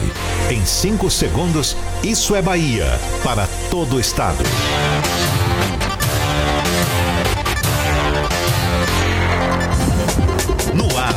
Isso é Bahia. Informação com a marca do Grupo A Tarde e do Bahia Notícias. Política, segurança, saúde, cidadania. Isso é Bahia. Apresentação: Jefferson Beltrão e Fernando Duarte. A Tarde FM. Quem ouve, gosta. Olá, um bom dia para você. Você que está chegando agora, seja muito bem-vindo. Estamos no ar com Isso é Bahia. Vamos aos assuntos que são destaque nesta quinta-feira, 19 de setembro de 2019. Prefeito de Salvador desafia o governo do estado e diz que poderá paralisar a futura obra da ponte Salvador-Ilha de Itaparica se não houver discussão com o município. Polícia Federal realiza agora de manhã operação no Congresso Nacional. O alvo é o líder do governo de Jair Bolsonaro no Senado, Fernando Bezerra Coelho. Empresário é preso em Barreiras, no Oeste, por suspeita de fraudar licitações da Prefeitura. Moradores de Elísio Medrado reclamam de água com tonalidade amarelada e textura alterada. Caminhão carregado com combustível tomba no sudoeste baiano e duas pessoas ficam feridas. São alguns dos assuntos que acompanha a partir de agora no Isso é Bahia. Novo programa da Tarde FM com mais agilidade, mais tecnologia, para deixar você mais perto da gente, mais perto das notícias do seu dia e para botar tempero no começo da sua manhã. Junto comigo, Fernando Duarte. Bom dia de novo, Fernando. Bom dia, Jefferson. Bom dia aos nossos ouvintes das afiliadas. Estamos em várias cidades: Luiz Eduardo, Tororó, Teixeira de Freitas, Rui Barbosa, Jacobina, Itaberaba, Jiquié, Itabuna, Eunápolis e Paulo Afonso, trazendo o melhor da informação para você que acompanha o Isso é Bahia. É isso sim, estamos juntos numa rede de emissoras afiliadas. Você nos acompanha também pelas nossas redes sociais, nosso aplicativo, pela internet no atardefm.com.br. Além de nos ouvir, pode nos assistir pelo portal à tarde ou pelo canal da rádio no YouTube. E claro, participar enviando mensagens pelo nosso WhatsApp 7199 311 1010. A gente agora dá um pulo até o interior do estado e quem fala conosco é Sérgio Mascarenhas, da Baiana FM de Itaberaba. Bom dia, seja bem-vindo, Sérgio. Bom dia, Jefferson. Bom dia, Fernando. Isso é Bahia. Satisfação enorme estar participando com vocês desse novo projeto do Rádio Jornalismo na Bahia. Satisfação enorme estar falando com você, Jefferson. Tenho uma admiração muito grande pelo seu trabalho. E para começar, não sei se você se recorda, em 1999 nós participávamos de um seminário da DRT em Jequié e você ministrava aquele curso ali da DRT e para mim é uma satisfação imensa estar dividindo um projeto desse com vocês. Ô, Sérgio, muito obrigado, de muito Itaberaba, obrigado. Chapada Diamantina, portal aqui da Chapada, terra do abacaxi. 25 graus agora aqui na nossa cidade. Estamos vivendo um inverno rigorosíssimo, dias e noites bastante frias aqui na Chapada Diamantina. E hoje, para começar, eu queria agradecer a oportunidade aqui da direção da Baiana FM para integrar a equipe de repórteres do interior do estado e queria trazer um pouco da história aqui da nossa cidade, Itaberaba, terra do abacaxi. Eu acredito que vocês conheçam a nossa Itaberaba. Fundada em 26 de março de 1877, 142 anos.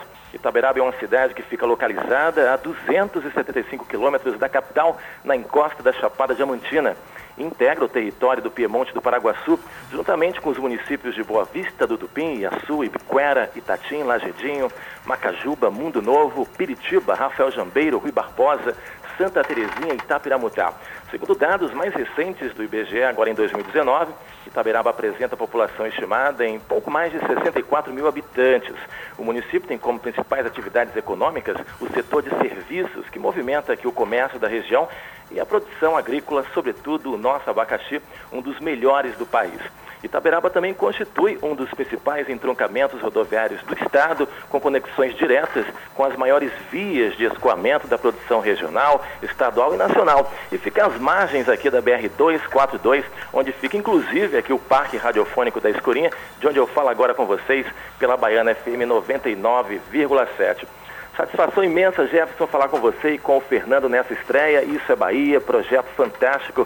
Parabéns à Rádio à Tarde FM e às nossas afiliadas que a partir de agora integram nessa nossa rede aqui no interior. Já audiência garantida. E olha só, Jefferson e Fernando, hein? No nosso encontro aí nos próximos dias na capital, eu prometo levar o melhor abacaxi do Brasil para vocês aí. E você se recorda, Jefferson, daquele momento em 99? Bom dia. Recordo, recordo sim, Sérgio. Muito legal, muito legal. Um curso de requalificação para radialistas que já atuavam no mercado em busca do DRT. Exatamente. Satisfação ter você aqui. Muito legal. Ah, igualmente, satisfação muito grande dividir esse projeto com você, grande profissional, o Rádio Jornalismo da Bahia. Tá de parabéns, parabéns à Tarde FM e parabéns à nossa Baiana FM pela integração. Até a próxima semana, já na semana que vem, a gente já traz aí em definitivo as notícias aqui da região. De Itaberaba, Sérgio Mascarenhas para o é Bahia. Obrigado, Sérgio. Tenha certeza que estaremos aguardando o abacaxi. Com certeza. e olha que abacaxi não falta na nossa vida, né? Não, e a, a gente acha muito abacaxi de Itaberaba aqui em Salvador, né? De vez em quando aqueles caminhõezinhos. 4 por 10 reais. Isso, 4, às vezes 5 por 10 reais e abacaxi delicioso, não é? delicioso. A gente está no estúdio também com o presidente da Câmara Municipal de Salvador, vereador Geraldo Júnior já vem conversando conosco desde o primeiro bloco, agora para toda a Bahia. Gosta de um abacaxi, Geraldo? Adoro. Quem não gosta de um bom abacaxi, hein? Agora, político tá bem acostumado a descascar abacaxi, né? ah, eu, eu, só tenho feito isso ultimamente. você, você há de observar que eu só tenho feito isso ultimamente. Principalmente quando as forças ocultas elas se escalam. Aí, Mas para quem gosta de abacaxi, descascar um abacaxi é fácil, então. É, um bom abacaxi, né? é um bom abacaxi aí vale a pena. A gente ficou com uma pergunta do ouvinte Carlos Alberto do Nordeste. Ele está perguntando se os vereadores de Salvador pretendem fazer uma excursão pelos bairros para identificar as carências de obras. Ele mandou uma mensagem pelo 71993111010 e aí ficou a resposta para o Geraldo Júnior responder agora. Nós já fazemos isso diariamente, né? As pessoas imaginam que essa é a função de estreitar essa relação com a sociedade, a sociedade civil e o parlamento, o parlamento municipal, é entender a função dos vereadores. Muitas pessoas imaginam que o, o, vereador está distrito apenas às sessões ordinárias, sessões especiais da Câmara Municipal de Salvador e essas ordinárias de segunda, terças e quartas-feiras.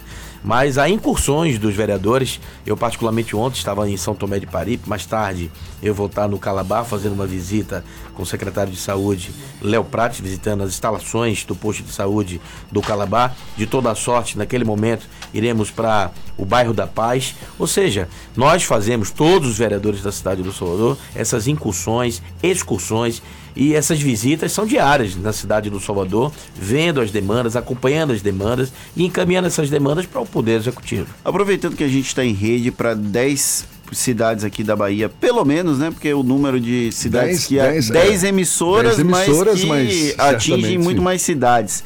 É, o presidente da Câmara é também presidente municipal do Solidariedade. Tem participado das discussões do Solidariedade na Bahia para as candidaturas a prefeito e a vereador em 2020? Com certeza. Ontem mesmo eu falava com o Luciano Araújo, que é o presidente estadual do nosso partido. A nossa intenção é candidatura própria, principalmente nos principais é, colégios eleitorais no estado da Bahia. nos principais centros urbanos é, de, dessa imensa Bahia que nós temos aqui. A exemplo que ontem tivemos uma reunião com é, políticos da região de Camaçari, Simões Filho, Candeias, a região metropolitana, terá uma atenção especial, assim como Salvador. Tanto Salvador como toda a região metropolitana poderá ter candidatura própria do Partido Solidariedade. O senhor acompanha as discussões, certamente, também num nível mais nacional, cenário nacional. Hoje a gente começou o nosso programa falando de uma operação da Polícia Federal em Brasília, no Congresso Nacional, com alvo voltado para o líder do governo do presidente Jair Bolsonaro no Senado, Fernando Bezerra Coelho. Como é que o senhor avalia a atual gestão do governo federal, essas polêmicas todas que a gente acompanha e que são produzidas quase que diariamente? O senhor está satisfeito? É um governo marcado por polêmicas, né? Desde o seu início, a trajetória do governo Bolsonaro tem sido. Eu votei, inclusive, para não dizer que estou fazendo uma crítica aqui, quanto mais exagerada ou sem nenhum lastro, eu votei no, no presidente Jair Bolsonaro nas eleições, nas últimas eleições. Acredito, como acreditava, é, que ele fizesse, que ele estabeleça um bom governo, mas as situações estão indefinidas, principalmente no cenário econômico.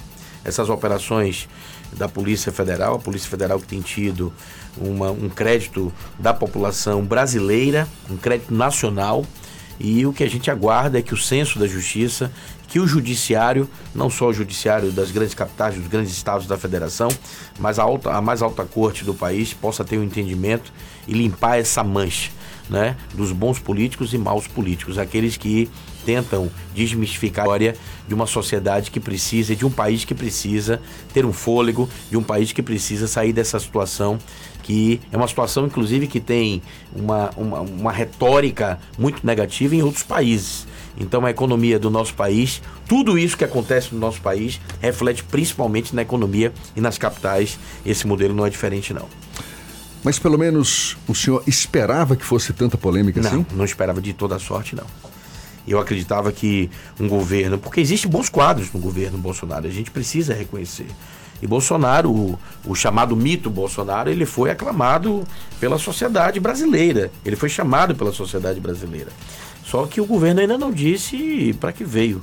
Não deu um recado dos seus compromissos, daquilo que é um discurso para o que é a prática. Mas a expectativa, eu, eu falava hoje numa rádio com a irmã, Jefferson, da seguinte sorte. É, é, é muito fácil você criticar, mas é muito mais difícil você estabelecer um cronograma daquilo que você pensa, daquilo que você quer. E isso que a gente faz aqui na Câmara Municipal de Salvador, a gente espera que no cenário estadual, que no cenário federal, seja de toda sorte. Vereador Geraldo Júnior, do Solidariedade, presidente da Câmara Municipal de Salvador, muito obrigado pela entrevista, pelo bate-papo. Só para deixar claro aqui, ele vem conversando conosco desde o primeiro, da primeira hora do programa, agora estamos para a to, toda e ele deixou bem claro aqui, ainda vou governar... A minha cidade. Salvador. Vou. Nas próximas eleições? Quem sabe? Quem sabe nas próximas eleições? Eu falava é, só para finalizar, agradecer a você e a Fernando Duarte, a 103.9 FM, quem gosta, né? E essa é a marca. A gente tem trabalhado trazendo o protagonismo da história para a Câmara Municipal de Salvador. Tenho dito que cuidar de gente é vocação. Uma coisa interessante para finalizar e fica aí na memória de todos vocês e aproveitar essa larga audiência. O governo do estado diz que realiza as obras tamanho G. A prefeitura diz eu, né? O trabalho não para. E a Câmara Municipal diz assim, uma coisa muito forte: a Câmara que fez e a Câmara que faz. Tudo passa pela Câmara Municipal de Salvador. Obrigado, Geraldo Júnior, muito obrigado, um bom dia. Beijo no coração para vocês. Fernandinho, obrigado, um abraço. Geraldo Júnior, e nos vemos em breve, talvez aqui na 103,9. Eu quero vir mais vezes, viu? Paulinho, você é um que viu? Eu gosto do cara da técnica do áudio. O sucesso de um programa, eu que faço rádio, é um cara bom na técnica do áudio. Você é um craque, viu? Orienta. Muito obrigado. Parabéns. Maravilha! Vamos agora até a redação do portal Bahia Notícias. Bahia Notícias, nosso parceiro aqui no Isso é Bahia, com o repórter João Brandão, que tem novos destaques pra gente. Bom dia para você, João. Bom dia, Jefferson. Bom dia, Fernando. Bom dia a todos os ouvintes que acompanham o programa Isso é Bahia, agora para todo o estado. Vou trazer para vocês os destaques aqui do portal para vocês. Um incêndio atingiu um hotel em Porto Seguro na noite desta quarta-feira. Segundo informações preliminares obtidas pelo nosso repórter Francis Juliano, a suspeita é que um curto-circuito provocou as chamas no, no Hotel Bosque do Porto, que fica na orla do norte do município. O fato ocorreu por volta das 21 horas. Não há registros de feridos e o hotel ainda não avaliou o prejuízo gerado. Outra notícia, a eficiência da Comissão de Saúde da Assembleia Legislativa da Bahia tem sido alvo de questionamentos por deputados estaduais, que alegam falta de reuniões, discussões e a consequente não apreciação e aprovação de projetos. O vice-presidente do colegiado, o deputado estadual Alan Sanches, do DEM, utilizou a tribuna da casa para reclamar da, abre aspas, vergonha para casa, fecha aspas. Essas e outras notícias você encontra no portal bahianoticias.com.br. Lembrando que já tem matéria do presidente da Câmara Municipal de Salvador, Geraldo Júnior, que acabou de conceder entrevista aí no estúdio, por lá. João Brodão, para o programa Isso é Bahia, é com vocês, Jefferson Fernando. Valeu, João. Até já. Muito obrigado. Agora, 8 e 16 algumas notícias que são destaque no interior do estado da Bahia. Moradores de Elísio Medrado denunciam que a água que abastece o município está com coloração amarelada e textura oleosa.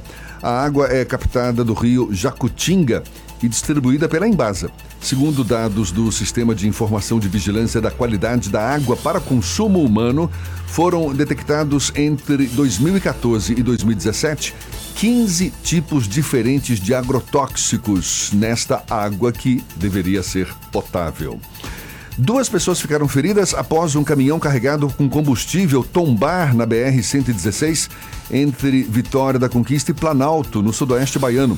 O motorista teria perdido o controle da direção, houve vazamento de combustível e uma equipe do Corpo de Bombeiros e do INEMA foram chamados para o local. Pelo menos 80 metros de cartão de carvão vegetal e 50 metros de madeira nativa, metros cúbicos, foram apreendidos no sudoeste baiano também, durante a operação do Ministério Público do Paraná, em 16 estados. A ação, batizada de Mata Atlântica em Pé, já visitou 14 alvos aqui na Bahia, nos municípios de Belo Campo, Vitória da Conquista, Piripá e Cândido Sales. A operação segue no estado por mais uma semana. E a Justiça negou o pedido de prisão preventiva feito pelo Ministério Público do Estado contra o dentista que atuava ilegalmente em Vitória da Conquista e também em Itabuna.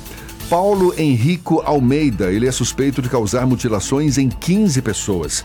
Foi denunciado pelo Ministério Público no último dia 6 por lesão corporal e exercício ilegal da profissão. Agora, 8 e 18 na tarde FM, vamos saber como está o tempo em Salvador e no interior do estado?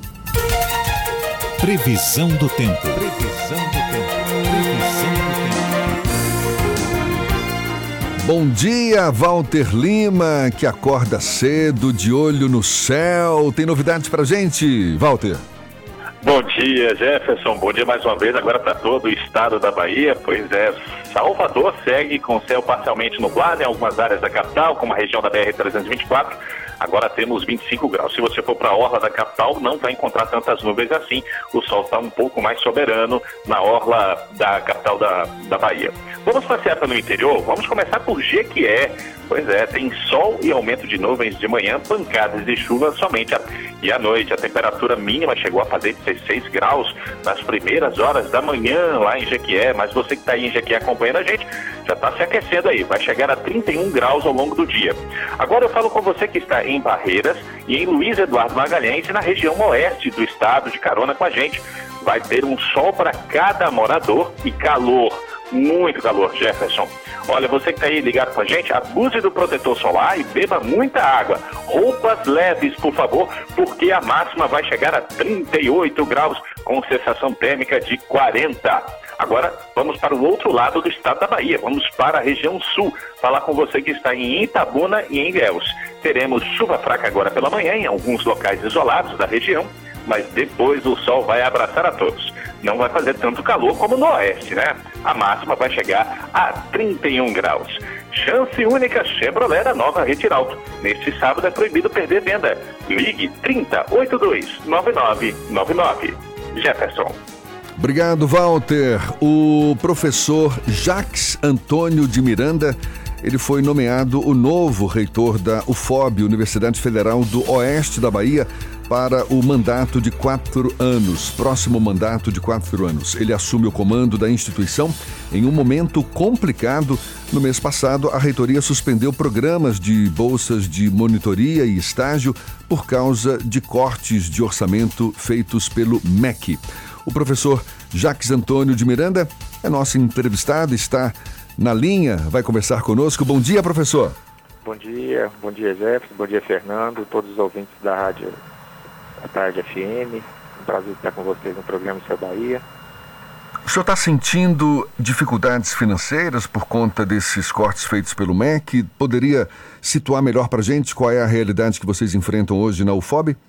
Sim, é, esse ano nós tivemos, né, na realidade nós estamos com um bloqueio né, nas universidades federais, um bloqueio financeiro. Esse bloqueio, obviamente, ele erra um pouco né, as nossas decisões né, ao longo do, do exercício, e aí, obviamente, nós temos sempre o trabalho de verificar, de fato, todas as demandas que nós precisamos atender. É, diferentemente né, das, das, universidades já maiores, consolidadas, universidades como a Universidade Federal do Oeste da Bahia, elas estão em expansão, né, estão em crescimento. Então a tendência é que nosso orçamento ele precisa gradativamente ir aumentando ano a ano até que a gente consiga consolidar né, todo o nosso quadro de pessoal e também né, as nossas ações. Então, é, já há vários anos nós é, estamos vivenciando esse momento de, de crise econômica né, é, dentro do nosso país e, obviamente, isso impacta decisivamente nas políticas que nós gostaríamos de, de implementar. Né? Nós estamos nos processos né, de, de contratação de uma série de serviços né, e isso pode ir ao longo do ano é, sofrendo algum tipo de comprometimento. É, nesse ano, né, o que nós, nós tínhamos era uma, uma previsão obviamente, de que é, passaríamos, né, todas as universidades né, passariam por certas dificuldades até que o, bloqueio, o desbloqueio pudesse ser realizado. Gradativamente, né, o, o, Ministério da Educação tem sinalizado pontos positivos que podem indicar um caminho para esse desbloqueio, senão, inclusive, fica inviabilizado o funcionamento das próprias é, é, universidades. Né? Então, é, é nesse momento, por exemplo, nós vamos ter que rever né, uma série de, de ações, nós temos demandas né, em atraso, é, lançamento, né, essas demandas em atraso são, estão relacionadas ao lançamento de editais que nós gostaríamos né, de já estar tá executando esse ano, então vai, teremos que ter uma, uma dedicação especial, um cuidado especial nesse final de exercício. A sinalização positiva do ponto de vista da econômica, obviamente, está relacionado ao, é, é, ao último trimestre do ano, onde a tendência é, é de um aumento de arrecadação por parte do governo federal e aí nós podemos ter o, desbloqueio sendo efetivado. Estamos conversando com o professor Jacques Miranda, novo reitor da Universidade Federal do Oeste da Bahia. Ele ainda não tomou posse, mas já foi nomeado pelo ministro da Educação, Abraham Weintraub. Eu nunca sei falar o. Abraham, Abraham Weintraub. Weintraub, ok. E aí é uma pergunta que tem deixado muito é, apreensivos, principalmente a comunidade acadêmica, principalmente os estudantes. As universidades do Brasil têm tido problemas por conta do bloqueio de verbas, de custeio e algumas delas sinalizavam que a partir de setembro, setembro e outubro elas teriam dificuldade para manter as atividades regulares. A UFOB passa por esse problema, pode passar por esse problema agora no final de 2019, reitor? É, só se nós tivermos efetivamente a efetivação dos bloqueios. É, até esse presente momento nós não tivemos nenhum tipo de problema, né, tivemos simplesmente né, que realizar algumas intervenções que estavam sob nosso controle, mas as nossas maiores né, é, despesas, nossos maiores investimentos ainda estão sendo assegurados. A, a nossa tendência tem sido manter atenção, um foco especial aos programas de permanência dos estudantes, dando prioridade a essas ações e aqueles funcionamentos básicos que nós precisamos assegurar. É, um diálogo nós temos mantido contato, né, desde o, o início, a nossa magnífica reitora, a professora Iracema, ela manteve durante esse período todo um contato direto com o Ministério da Educação, sensibilizando sobre a necessidade de não é, ser impactada diretamente, principalmente ao FOB, como uma universidade pequena, qualquer ação orçamentária. É, se nós, de fato, chegássemos agora nesse último trimestre sem que ocorresse o desbloqueio, como qualquer outra universidade, nós teremos sim problema na execução. Professor. Se o, o Ministério da Educação de fato for desbloqueando gradativamente, aí nós conseguimos fechar o exercício sem nenhum tipo de problema. Professor Jacques, o ministro da Educação disse que poderia sim haver essa possibilidade de desbloqueio das verbas no segundo semestre, mas se a arrecadação de impostos crescer. Crescer, Fica nessa condição. é nessa condição. O Correto. senhor continua mantendo esse otimismo? Eu aponto também da seguinte forma, veja, é, já houve uma primeira sinalização no início agora, no final de, de agosto, início de setembro, nós já tivemos a primeira sinalização de aumento na, na arrecadação. Acredito que nós não atingiremos toda a arrecadação que foi prevista para esse ano. Nesse, nesse sentido, eu vejo que o, o governo federal acaba priorizando ah, os investimentos do ponto de vista da manutenção do custeio das universidades e todos os recursos seriam destinados a obras, esses acredito que eles vão ser contingenciados. né? Então nós teríamos né, uma prioridade para aqueles que estão relacionados direto ao funcionamento, mas é, há uma, uma tendência de que nós teríamos prejuízo com relação à expansão. Investimento na compra de equipamentos, construções, né, obras nas universidades, essas que vão ter um bloqueio bem maior se nós é, mantivermos né, esse perfil de, de bloqueio. Uma universidade pequena como a UFOB, o que nós sempre sinalizamos, é que o nosso orçamento não representa, às vezes, nem 10% do que seria um, um valor mensal de uma universidade maior. Então, acredito que há também a necessidade de uma sensibilização por parte do Ministério da Educação em perceber, obviamente, que os nossos recursos de custeio estão bem abaixo né, do que aqueles previstos para toda a rede. Professor, a, a Universidade Federal do Oeste da Bahia ela também cumpre um papel social, já que essa região era desassistida de universidades federais. Eu, antes de encerrar a entrevista, eu queria só que o senhor falasse um pouco sobre a quantidade de alunos, quantidade de professores, servidores e as cidades que são, eh, de alguma forma, beneficiadas com a Universidade Federal do Oeste da Bahia. É, nós, nós estamos chegando já bem próximo né, da marca dos 4 mil estudantes na, na nossa universidade, tanto na graduação quanto pós-graduação. Né, temos um quadro de é, pouco mais de seis, perto de 600 servidores, né, 350 professores. Estamos com um concurso em aberto, então é, a tendência é que esse número aumente ainda esse ano. É, e pra, é um pouco mais de 250 técnicos administrativos, além de todo um corpo também terceirizado. É, a nossa universidade ela cumpre um papel fundamental, porque como você bem sinalizou, é, nós fomos desde a época de, enquanto campus da Universidade Federal da Bahia, aqui em Barreiras, nós éramos a, a única presença do ensino público federal na região, né, atendendo principalmente a região oeste da Bahia. É, com a criação da UFOB, nós chegamos, né, atingimos sete, é, cinco municípios, mas a partir desses municípios criamos estratégias de trazer para a nossa universidade estudantes que estivessem no entorno desses municípios. Então, criamos um critério de inclusão regional. Né? Nesse critério, nós priorizávamos parte das vagas para estudantes que estivessem em 80 municípios que estão ao redor da, dos nossos, das nossas cidades onde nós temos campos. Né? É, qual que é a realidade dessa região? É uma, uma região onde, como você bem sinalizou, carecia do ensino superior público federal. Nós tínhamos a presença estadual fazendo todo o esforço para sua é, realização, é, algumas instituições privadas, mas o ensino público federal ainda era caro. É, com isso, nós, ao longo dos anos, temos incentivado algumas ações para que esses estudantes vejam a UFOB como uma das suas possibilidades.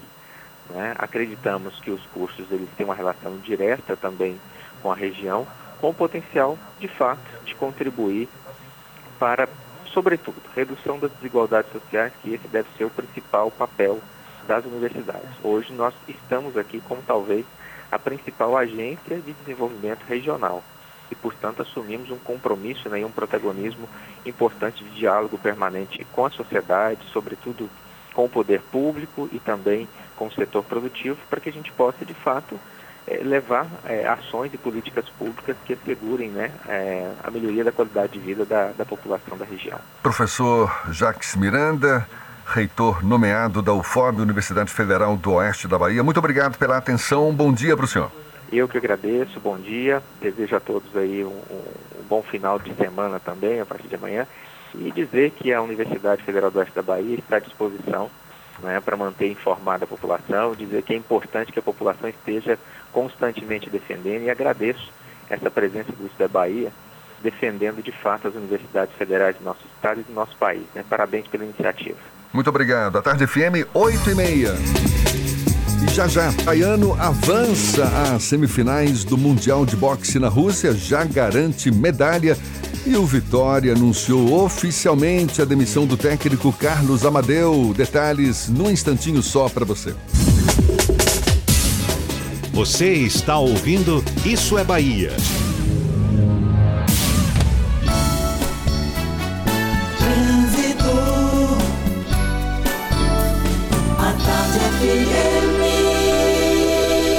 Oferecimento: Monobloco, o alinhamento 3D de carro de passeio mais barato da Bahia, R$19,90. Aniversário Bahia VIP Veículos. Com entrada a partir de um real, você sai de seminovo novo. Nutrição é com o SESI. Acesse www.sesisaudeba.com.br. Link dedicado e radiocomunicação é com a Softcomp. Atenção você que está saindo do subúrbio de Salvador de plataforma e quer chegar na calçada. Tem um pouco de lentidão na passagem pelo Lobato e volta essa lentidão no trecho do Uruguai, onde tem pista parcialmente interditada nas imediações da região da Catalinha por causa de um acidente. Aparentemente foi uma batida leve. São trechos curtos de lentidão, por isso não vale desvio. Saldão de aniversário Vapt Blue. Últimos dias de condições especiais. Confira nas nossas lojas. Vai pintar? Pinte na Vapt Blue.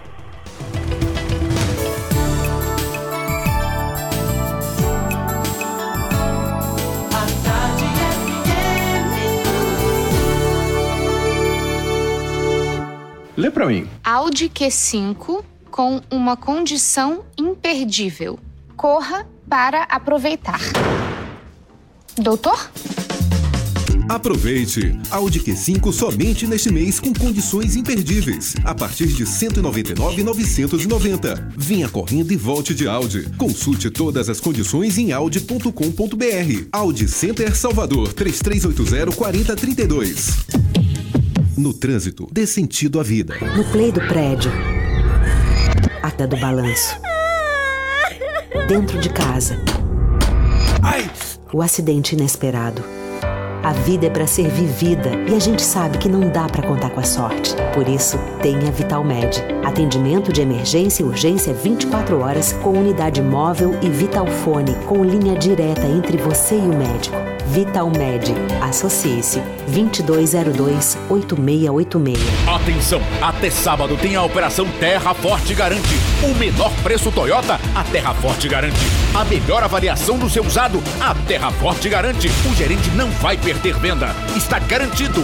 Yaris modelo 2019, últimas unidades. Preço imperdível e com taxa zero. E ainda, Etios com preço de nota fiscal de fábrica. Venha para a Terra Forte e garanta seu Toyota. Terra Forte.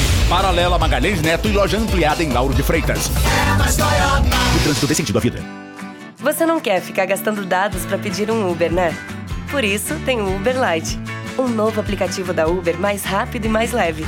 Mais rápido porque usa menos dados e mais leve porque ocupa menos espaço no seu celular. Pesa menos de 5 megas. Vamos com o Uber Lite? Baixe o app e comece a viajar sem se preocupar com a memória do seu celular. Uber, para você, para todos. Vamos! Desânimo, cansaço, medo, angústia constante. Bate um desespero, um desamparo. Nada mais traz prazer, nada mais vale a pena. É muito difícil viver com a depressão, mas seja qual for o problema, suicídio não é a resposta. Buscar ajuda profissional, sim. O Setembro Amarelo é o mês de prevenção do suicídio. Precisamos falar sobre o assunto. Holiste Psiquiatria. A gente nasceu para cuidar. Responsável técnico Dr. Luiz Fernando Pedroso, médico psiquiatra, CRM 11711, RQE 11158. Imagine todo o encanto da Bahia em uma charmosa vila praiana cercada de aventuras e de belezas naturais. Assim é a Praia do Forte, o verdadeiro paraíso no litoral norte? Imagine curtir esse paraíso no Hotel Via dos Corais. Um ambiente criado especialmente para momentos de relaxamento e descontração. Faça já sua reserva 3676-8000 ou acesse www.viadoscorais.com.br. Hotel Via dos Corais. Infraestrutura de hotel com charme de pousada. No próximo sábado, dia 21, a House BMW convida você para uma oportunidade única de adquirir o seu BMW X1, o SUV premium mais vendido do Brasil com condições exclusivas. É o X1 Day, um único dia, muitas vantagens, bônus de até 20 mil reais e 3 anos de manutenção gratuita. X1 Day, dia 21, horário especial até 16 horas. Apenas 5 unidades. BMW é na House, Avenida Paralela, em frente ao Parque de Exposições. No trânsito dê sentido à vida.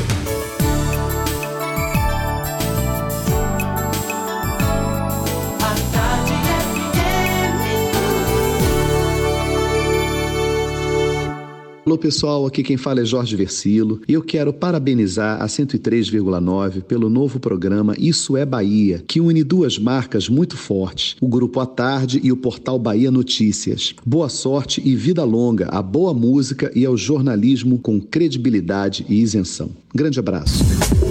Voltamos a apresentar Isso é Bahia. Um papo claro e objetivo sobre os acontecimentos mais importantes do dia.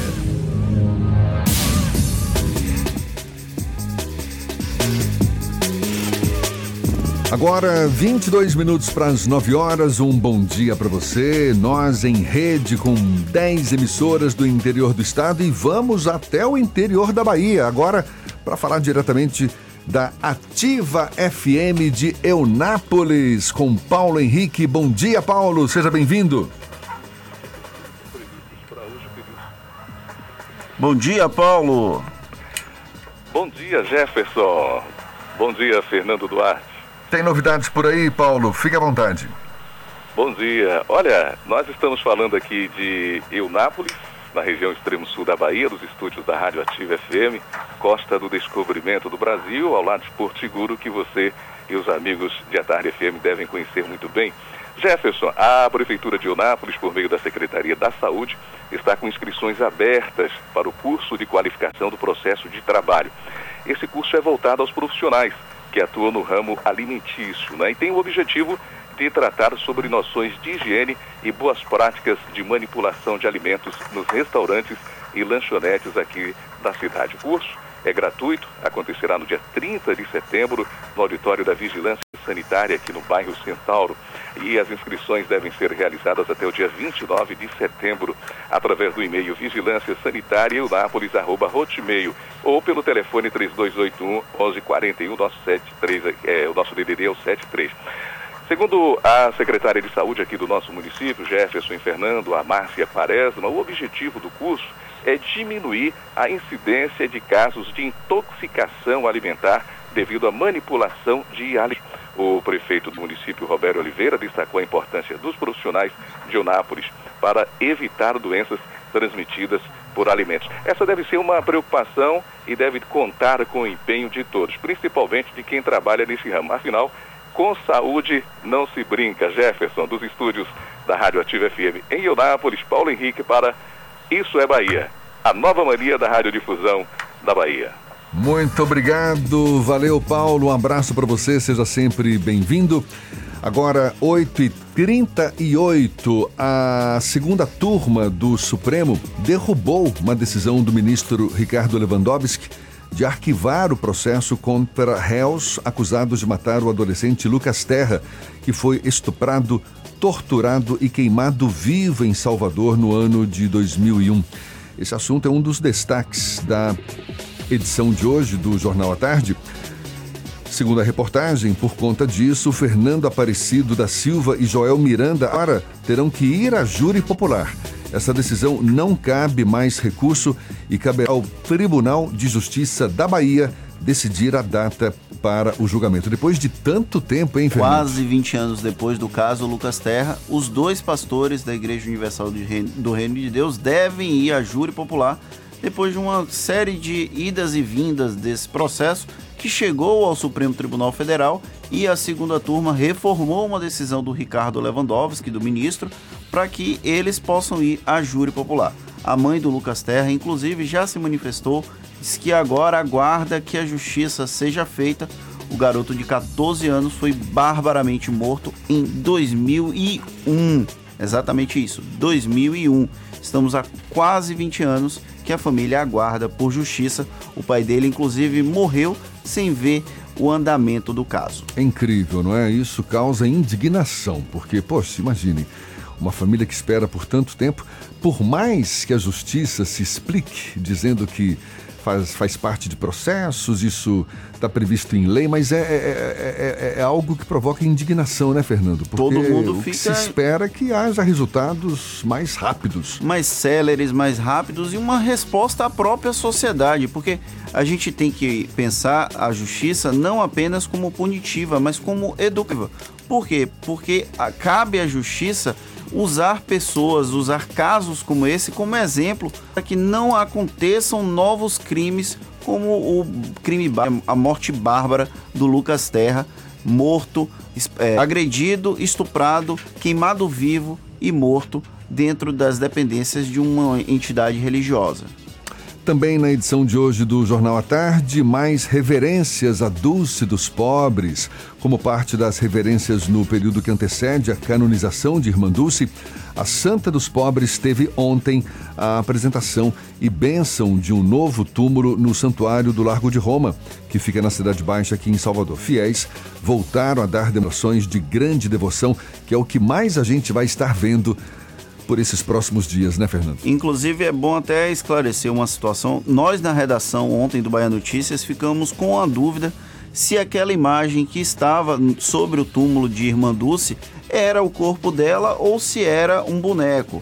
A gente conseguiu esclarecer, era um boneco, apesar do corpo da Irmã Dulce estar em extremo, é, em caso de. Ele estava muito conservado para a expectativa já que ela já, já está enterrada desde 1992, são quase 30 anos sepultada. O corpo dela tinha sinais de decomposição, mas ele estava é, incorrupto, como a Igreja Católica chama o corpo. Mas aquela imagem que está sobre, sobre o túmulo, na verdade, é um boneco, é uma representação da Santa Dulce dos Pobres a Irmã Dulce, que tanto ajuda a comunidade baiana, a comunidade soteropolitana. Fernando, essa semana a gente falou da decisão do Senado de devolver para a Câmara dos Deputados a discussão sobre as mudanças na legislação eleitoral. Muitas das mudanças aprovadas na Câmara tinham sido rejeitadas pelo Senado, por isso, matéria acabou voltando para a Câmara. Agora, só que a Câmara acabou decidindo acatar algumas das mudanças feitas no Senado. É o recuo do recuo. Exatamente, é esse o caminho.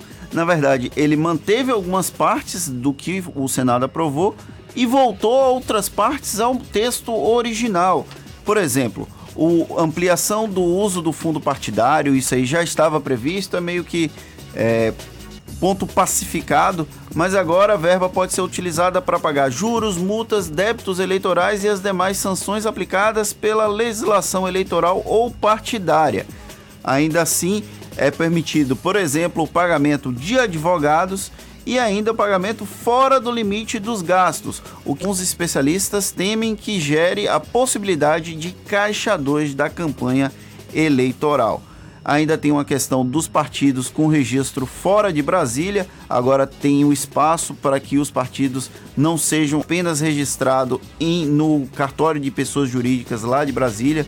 Uh, pode ser, por exemplo, registrado em Salvador se um partido venha a nascer na capital baiana e pelo menos eles estabeleceram um limite para o uso do fundo eleitoral para o pagamento das multas. Isso já é alguma coisa, era melhor do que não ter limite. E uma coisa que eu acho que a gente precisa ficar bastante atento é porque agora não pode. Lembra do COAF, hum. o Conselho de Atividades Financeiras, que financeiras. tinha a obrigação de reportar eventuais atividades irregulares, transações atípicas. suspeitas, atípicas antes os envolvidos no processo político poderiam ser investigados pelo COAF, poderiam ser denunciados pela Unidade de, de Inteligência Financeira, que mudou o nome agora. E, de acordo com a legislação aprovada na Câmara, essas pessoas politicamente expostas não poderiam ser investigadas por essa unidade de inteligência financeira. A matéria agora vai para a sanção do presidente da República, Jair Bolsonaro, que pode manter integralmente e pode vetar alguns trechos. Ele tem até o dia 4 de outubro para sancionar esse projeto. Se por um acaso Jair Bolsonaro apontar algum veto total, parcial, algum trecho da matéria, esse veto precisa ser votado pelo Congresso Nacional e o prazo está bem curto. Estamos no dia 19 de setembro e a matéria precisa estar sancionada em definitivo até o dia 4 de outubro para que entre em vigor nas eleições do próximo ano. Para que possa valer para o pleito do ano que vem. Outro assunto que a gente abordou essa semana, aliás, ontem. Ah, ontem, até então, no começo da manhã, era uma possibilidade, havia a especulação de queda do técnico Carlos Amadeu do Vitória, pois o Vitória acabou. Não, e o curioso é que depois que a gente terminou o programa, o burburinho rolou. O burburinho rolou. Continuou seguindo. E o Carlos negou. Tanto o Carlos quanto a assessoria do Esporte Clube Vitória, eles negaram que ele seria desligado do clube. A informação inicial foi que ele seria, tinha sido demitido, depois circulou que ele pediu demissão e no final das contas, o que aconteceu? Passou o dia todo de especulações, de burburinho, do disse-me-disse, uma pessoa fala uma coisa, outra pessoa fala outra, a própria imprensa também alimentando isso. No início da noite, logo após o desembarque do Esporte Clube Vitória, a notícia foi definitiva. Foi fritado durante o dia todo e no finalzinho do dia, início da noite, o Vitória acabou anunciando oficialmente a demissão do técnico Carlos Amadeu, o quinto técnico que passou pela Toca do Leão somente neste ano, Fernando. Essa decisão foi tomada após a derrota por 2 a 0 para o São Bento. O Lanterna da Hora da Série B do Campeonato Brasileiro. O Vitória salva lanternas da Série B. Pois é, é inacreditável. E o próprio técnico anunciou depois o desligamento em sua conta no Instagram. Pela passagem no Vitória, Amadeu somou em nove partidas três vitórias, quatro empates e duas derrotas.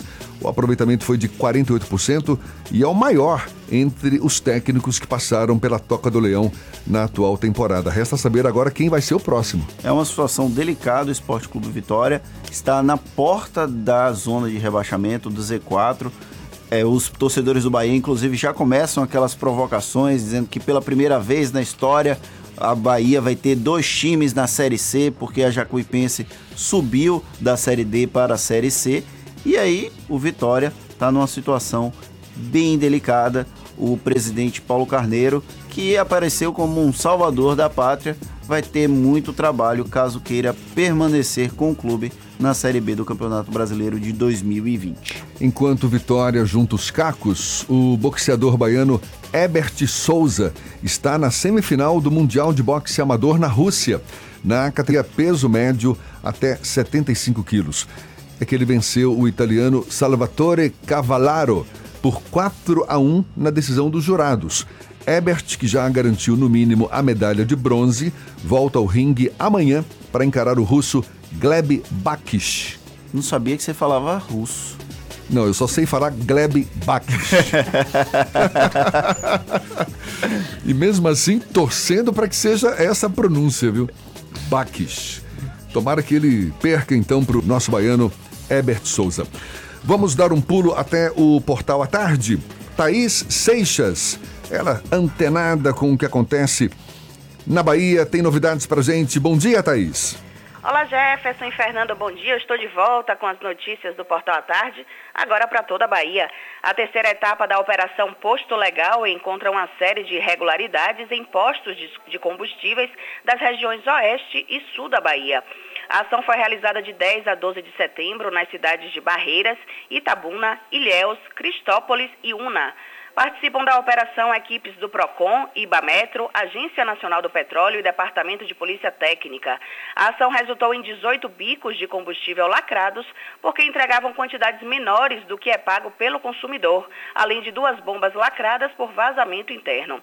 Além disso, os fiscais também encontraram 42 bombas em mau estado de conservação, postos sem alvarás de funcionamento, falhas na segurança das instalações e ausência de equipamentos. Nesta etapa foram fiscalizados 24 postos. E olha só, os moradores do sudoeste do estado terão acesso gratuito a serviços básicos de documentação durante a caravana da Justiça Social. A ação começa amanhã no município de Botuporã e segue para Oliveira dos Brejinhos na segunda, Rio do Antônio na quarta e Ituaçu na próxima sexta-feira, dia 27. Entre os serviços oferecidos estão a emissão de RG, CPF, certidão de nascimento, casamento e óbito, além de carteira de trabalho e previdência social. A caravana realiza também atividades nas áreas de direitos humanos, desenvolvimento e assistência social. Eu fico por aqui com as notícias direto da redação do Portal à Tarde, atarde.com.br. É com vocês. Obrigado, Thaís. Fernando, olha só, a Câmara Municipal de Salvador aprovou o projeto que concede a medalha Tomé de Souza ao craque baiano Daniel Alves. Proposta de autoria do vereador Orlando Palinha, que é do DEM.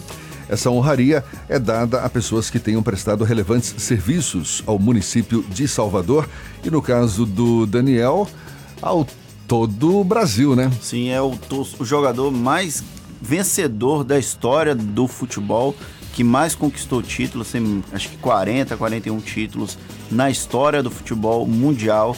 É um, é um craque em diversos sentidos e agora está jogando no São Paulo, está aqui no Brasil. Vai ser mais fácil ele receber essa honraria. Além do, da medalha Tomé de Souza, ele também já foi agraciado com a comenda 2 de julho. Provavelmente no mês de dezembro, o Daniel Alves deve receber essa comenda da Assembleia Legislativa da Bahia.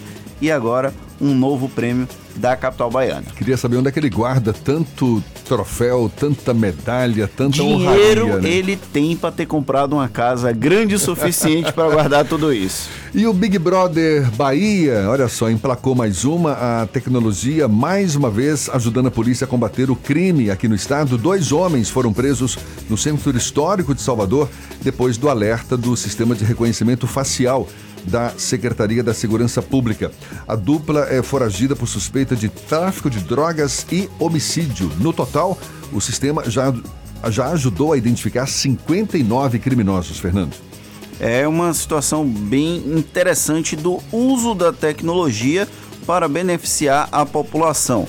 É uma questão, é uma discussão sobre privacidade, tem uma discussão ainda não muito consolidada, porque as imagens, as câmeras de segurança captam não apenas as pessoas que têm mandado de prisão, tem uma discussão, inclusive os Estados Unidos reclamam muito porque a tecnologia que nós usamos é uma tecnologia chinesa e que a segurança da informação ainda está num campo um pouco nebuloso. A gente ainda vai ter consequências sobre isso, vai ter uma discussão mais profunda sobre isso no futuro. Tem alguns filmes que meio que tra trazem essa realidade utópica que deixam a gente com medo do que pode acontecer com essas câmeras de segurança. Mas no caso da Bahia, graças a Deus, tem tirado pessoas que não deveriam estar no convívio social. Fernando, acabou. Infelizmente, acabou mais um Isso é Bahia.